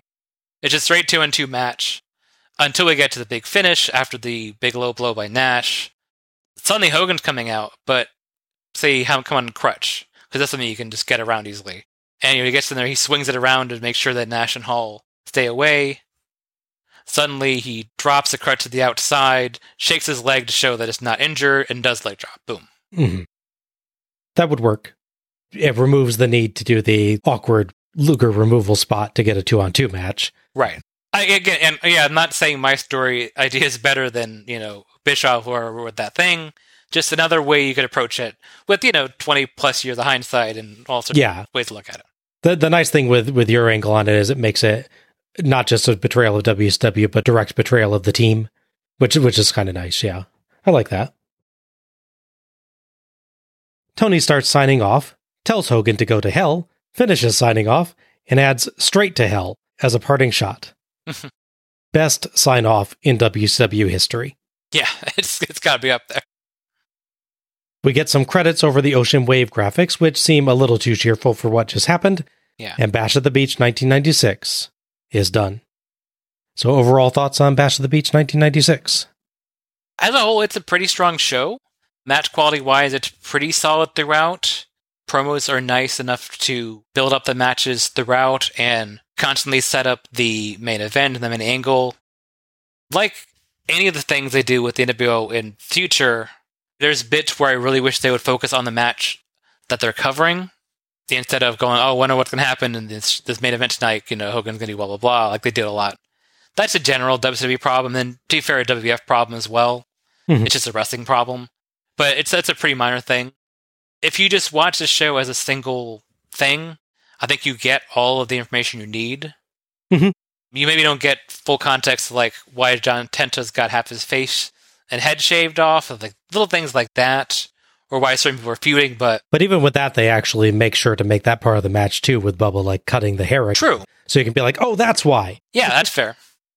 I think it's it's a fully contained thing that builds up obviously lots of future shows with the angles and how they play out. Obviously, there's some stuff that's not as good as the rest. The Public Enemy Nasty Boys match is hampered by number of factors we covered. I still don't know why Mongo and Joe Gomez were on the show with the match they did when we have again the tag title match is not on it. It's it's not a thing where oh this show is important historically but it sucks, which is good. There's fortunately some shows like that where the undercard is pretty un- unremarkable, but something major thing happens, so you got to watch it. It's still an enjoyable show as a whole. As, without that, if having some points and even matches like any show does, and ultimately they set up this massive angle that sets them on a course for better or for worse for the next three years Mhm. in the future. Yeah, I called this one of WCW's most consequential shows, perhaps the most consequential show. And it is. It starts off the NWO angle that will, no exaggeration, change WSW forever. Yes. Even beyond the point when it probably should have changed back, but that's a story for another time. Yes. It's a historically noteworthy show and a massive pivot point for the company. It's also quite a nice show. There are nine matches, and I enjoyed all but one, though some certainly more than others. The one I didn't enjoy, Gomez versus McMichael, isn't that long, and it's not like it's a huge disaster. Yeah. The gimmicks of the matches are often odd, and the Double Trouble Bash at the Beach bubble idea should have been chucked in the trash can the moment it was proposed. but from start to finish, I found the matches entertaining. The promo content is almost universally excellent.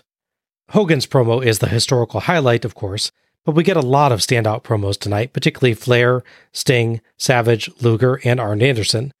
People just seemed on, ready to build up their stories well, even if a few word flubs come up from time to time, like Flair mixing up Konnan and Malenko, or Hogan accidentally renaming his newly created heel faction. Yeah.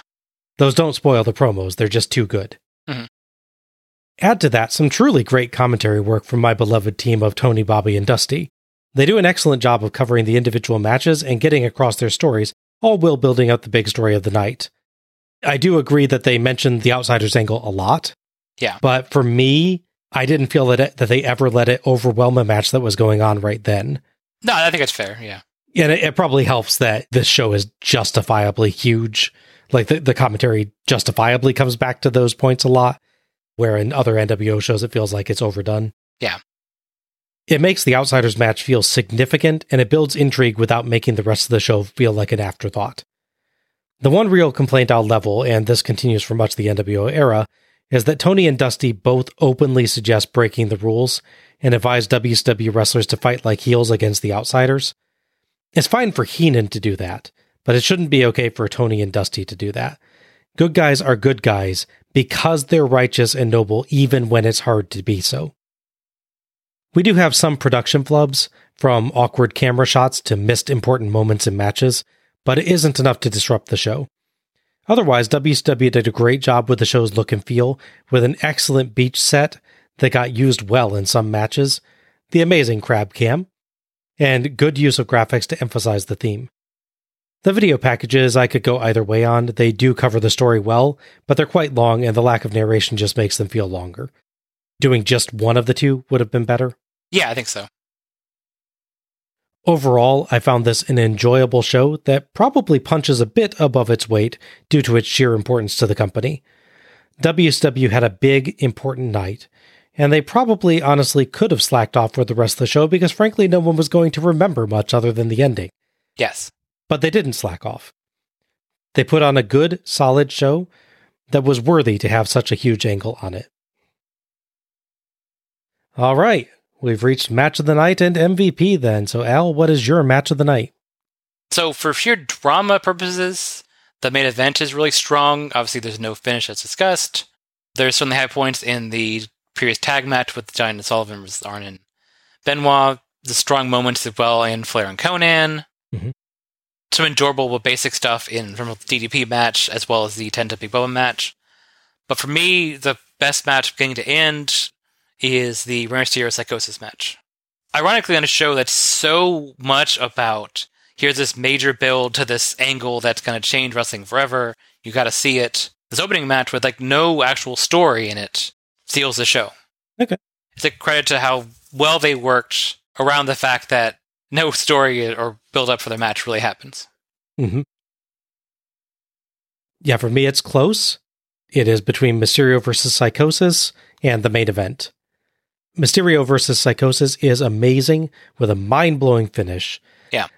But I think I still have to give the edge to the main event. The sheer importance of that match, combined with good storytelling, a big angle to finish, and some darn good tag team action in the middle, makes for a justifiably famous match to finish off one of WCW's most notable shows. Right. Fair is fair. For a match with no finish, it is a really close call for me in that as well. Yeah. Yeah, yeah. Nor- normally that would be such a huge point against a match, but just the the sheer noteworthiness of the angle and where and where it goes Yeah. outweighs my normal dissatisfaction with it not really having a finish. I, I agree. Yeah. Absolutely. MVP? MVP is a tricky choice. On one hand, I could see good Hogan for just going through with this big angle, but obviously he doesn't. He doesn't do anything other than come out, and hit a leg drop, and that promo, which is still keeping attention. Obviously, Rey and Psychosis both a really good match. DDP and whatever he did out of Duggan certainly helps. Gene, honestly, Gene Okerlund starting to sell everything throughout and doing the in character interviews with other people throughout is honestly really it's rare I mention announcers for it, but honestly he's a good could be a fair choice as well. Absolutely, yeah. Flair for his absolutely insane promo and performance in the match and how important is to that. Giant for his limited but very strong performance in his match and how the fact that he carries Sullivan on his shoulder while climbing on the steps is impressive. With with ease, like With ease, yeah. yeah. 200 plus 50 pound man on his shoulders and he's coming over the ropes down these these big steps yeah as far as the main event goes luger done, done enough to count unfortunately and his promo kind of not that great savage his part of the match is really good his promo content is also really good the outsiders don't have promo content but we see them build up in the show and their points in the match is strong but it probably feels like cheating because it's done so often but honestly he's so good in his promo in the build up to this. He's so good in the match itself. And he's just so important to everything on the show. I had to go my easy pick, which is Sting. I will say he was my runner up. Figured that, yeah. Sting does tremendous emotional performance in the match and the promo. Sells like mad to get the outsiders over and gives a great build up to the match overall. So a very worthy choice for sure. Absolutely, yeah. For my part, I do have to give this to Hogan. Fair enough. He's not in the match itself, but for the ending moments. But my goodness, that promo he cuts afterwards. It is literally career changing and company changing. It kicks off an angle that will redefine WCW for most of the remainder of its run. I would give this to that promo for the historical significance alone, but it helps that it's also an excellent promo. Yeah, it, I will say this is definitely the closest I've ever gotten to picking Hogan for MVP. it's rare for me to pick someone as MVP when they aren't really in the match Yeah, no, I, I get and it. and aren't like a show wide role like an like a commentator or something. But it's just such a notable notable thing. Right. Because part of the reason the turn works so well is that there's like no mention of Hogan, like anything Mm-hmm. at this. So when he appears, you're just like, oh, Hogan's here. Great. Yeah. You, you don't know, like, like Hogan talking about what he's going to, if he has to come out and help or something, you know, if any build up to him being here, Yep. let alone seeing him. So when he shows up, you don't like look at a previous promo he did, Vincent. Like, That's weird what he said there. I wonder if he's a bad guy. Why would you think that he's the bad guy? But Yeah. but at the same time, it doesn't feel like you've been cheated. Yeah. Because he immediately explained here's why I'm the villain. And you go, oh, Mhm. And you're like, yeah, that makes sense. Okay. absolutely. And that wraps up our review of Bash at the Beach 1996. If you've enjoyed listening to us tonight, you can find us on Twitter or Facebook as Let's Go to the Ring. Links will be available in the episode description. Follow us for episode announcements and other show details, and share your own thoughts about each show as we go through. You can subscribe to our show on Apple Podcasts, Google Podcasts, iHeartRadio, Spotify, TuneIn, Verbal, or Audible. And please, if you've enjoyed this show, give us a rating or review and share the show through your favorite social media platforms to help others discover us. Many thanks to OSW Review for attendance and pay per view figures, and to Gina Trujillo for our logo. Next up, Bash at the Beach 1997. Hollywood Hogan and Dennis Rodman crash the beach. Gosh darn it, you two, now my beach insurance rates will go up. I'm never lending you the keys to my beach again. this is Bob Moore for Alec Pridgeon, signing off. Good night, everybody. Hey, Bob, you can go to hell. Straight to hell. Aww.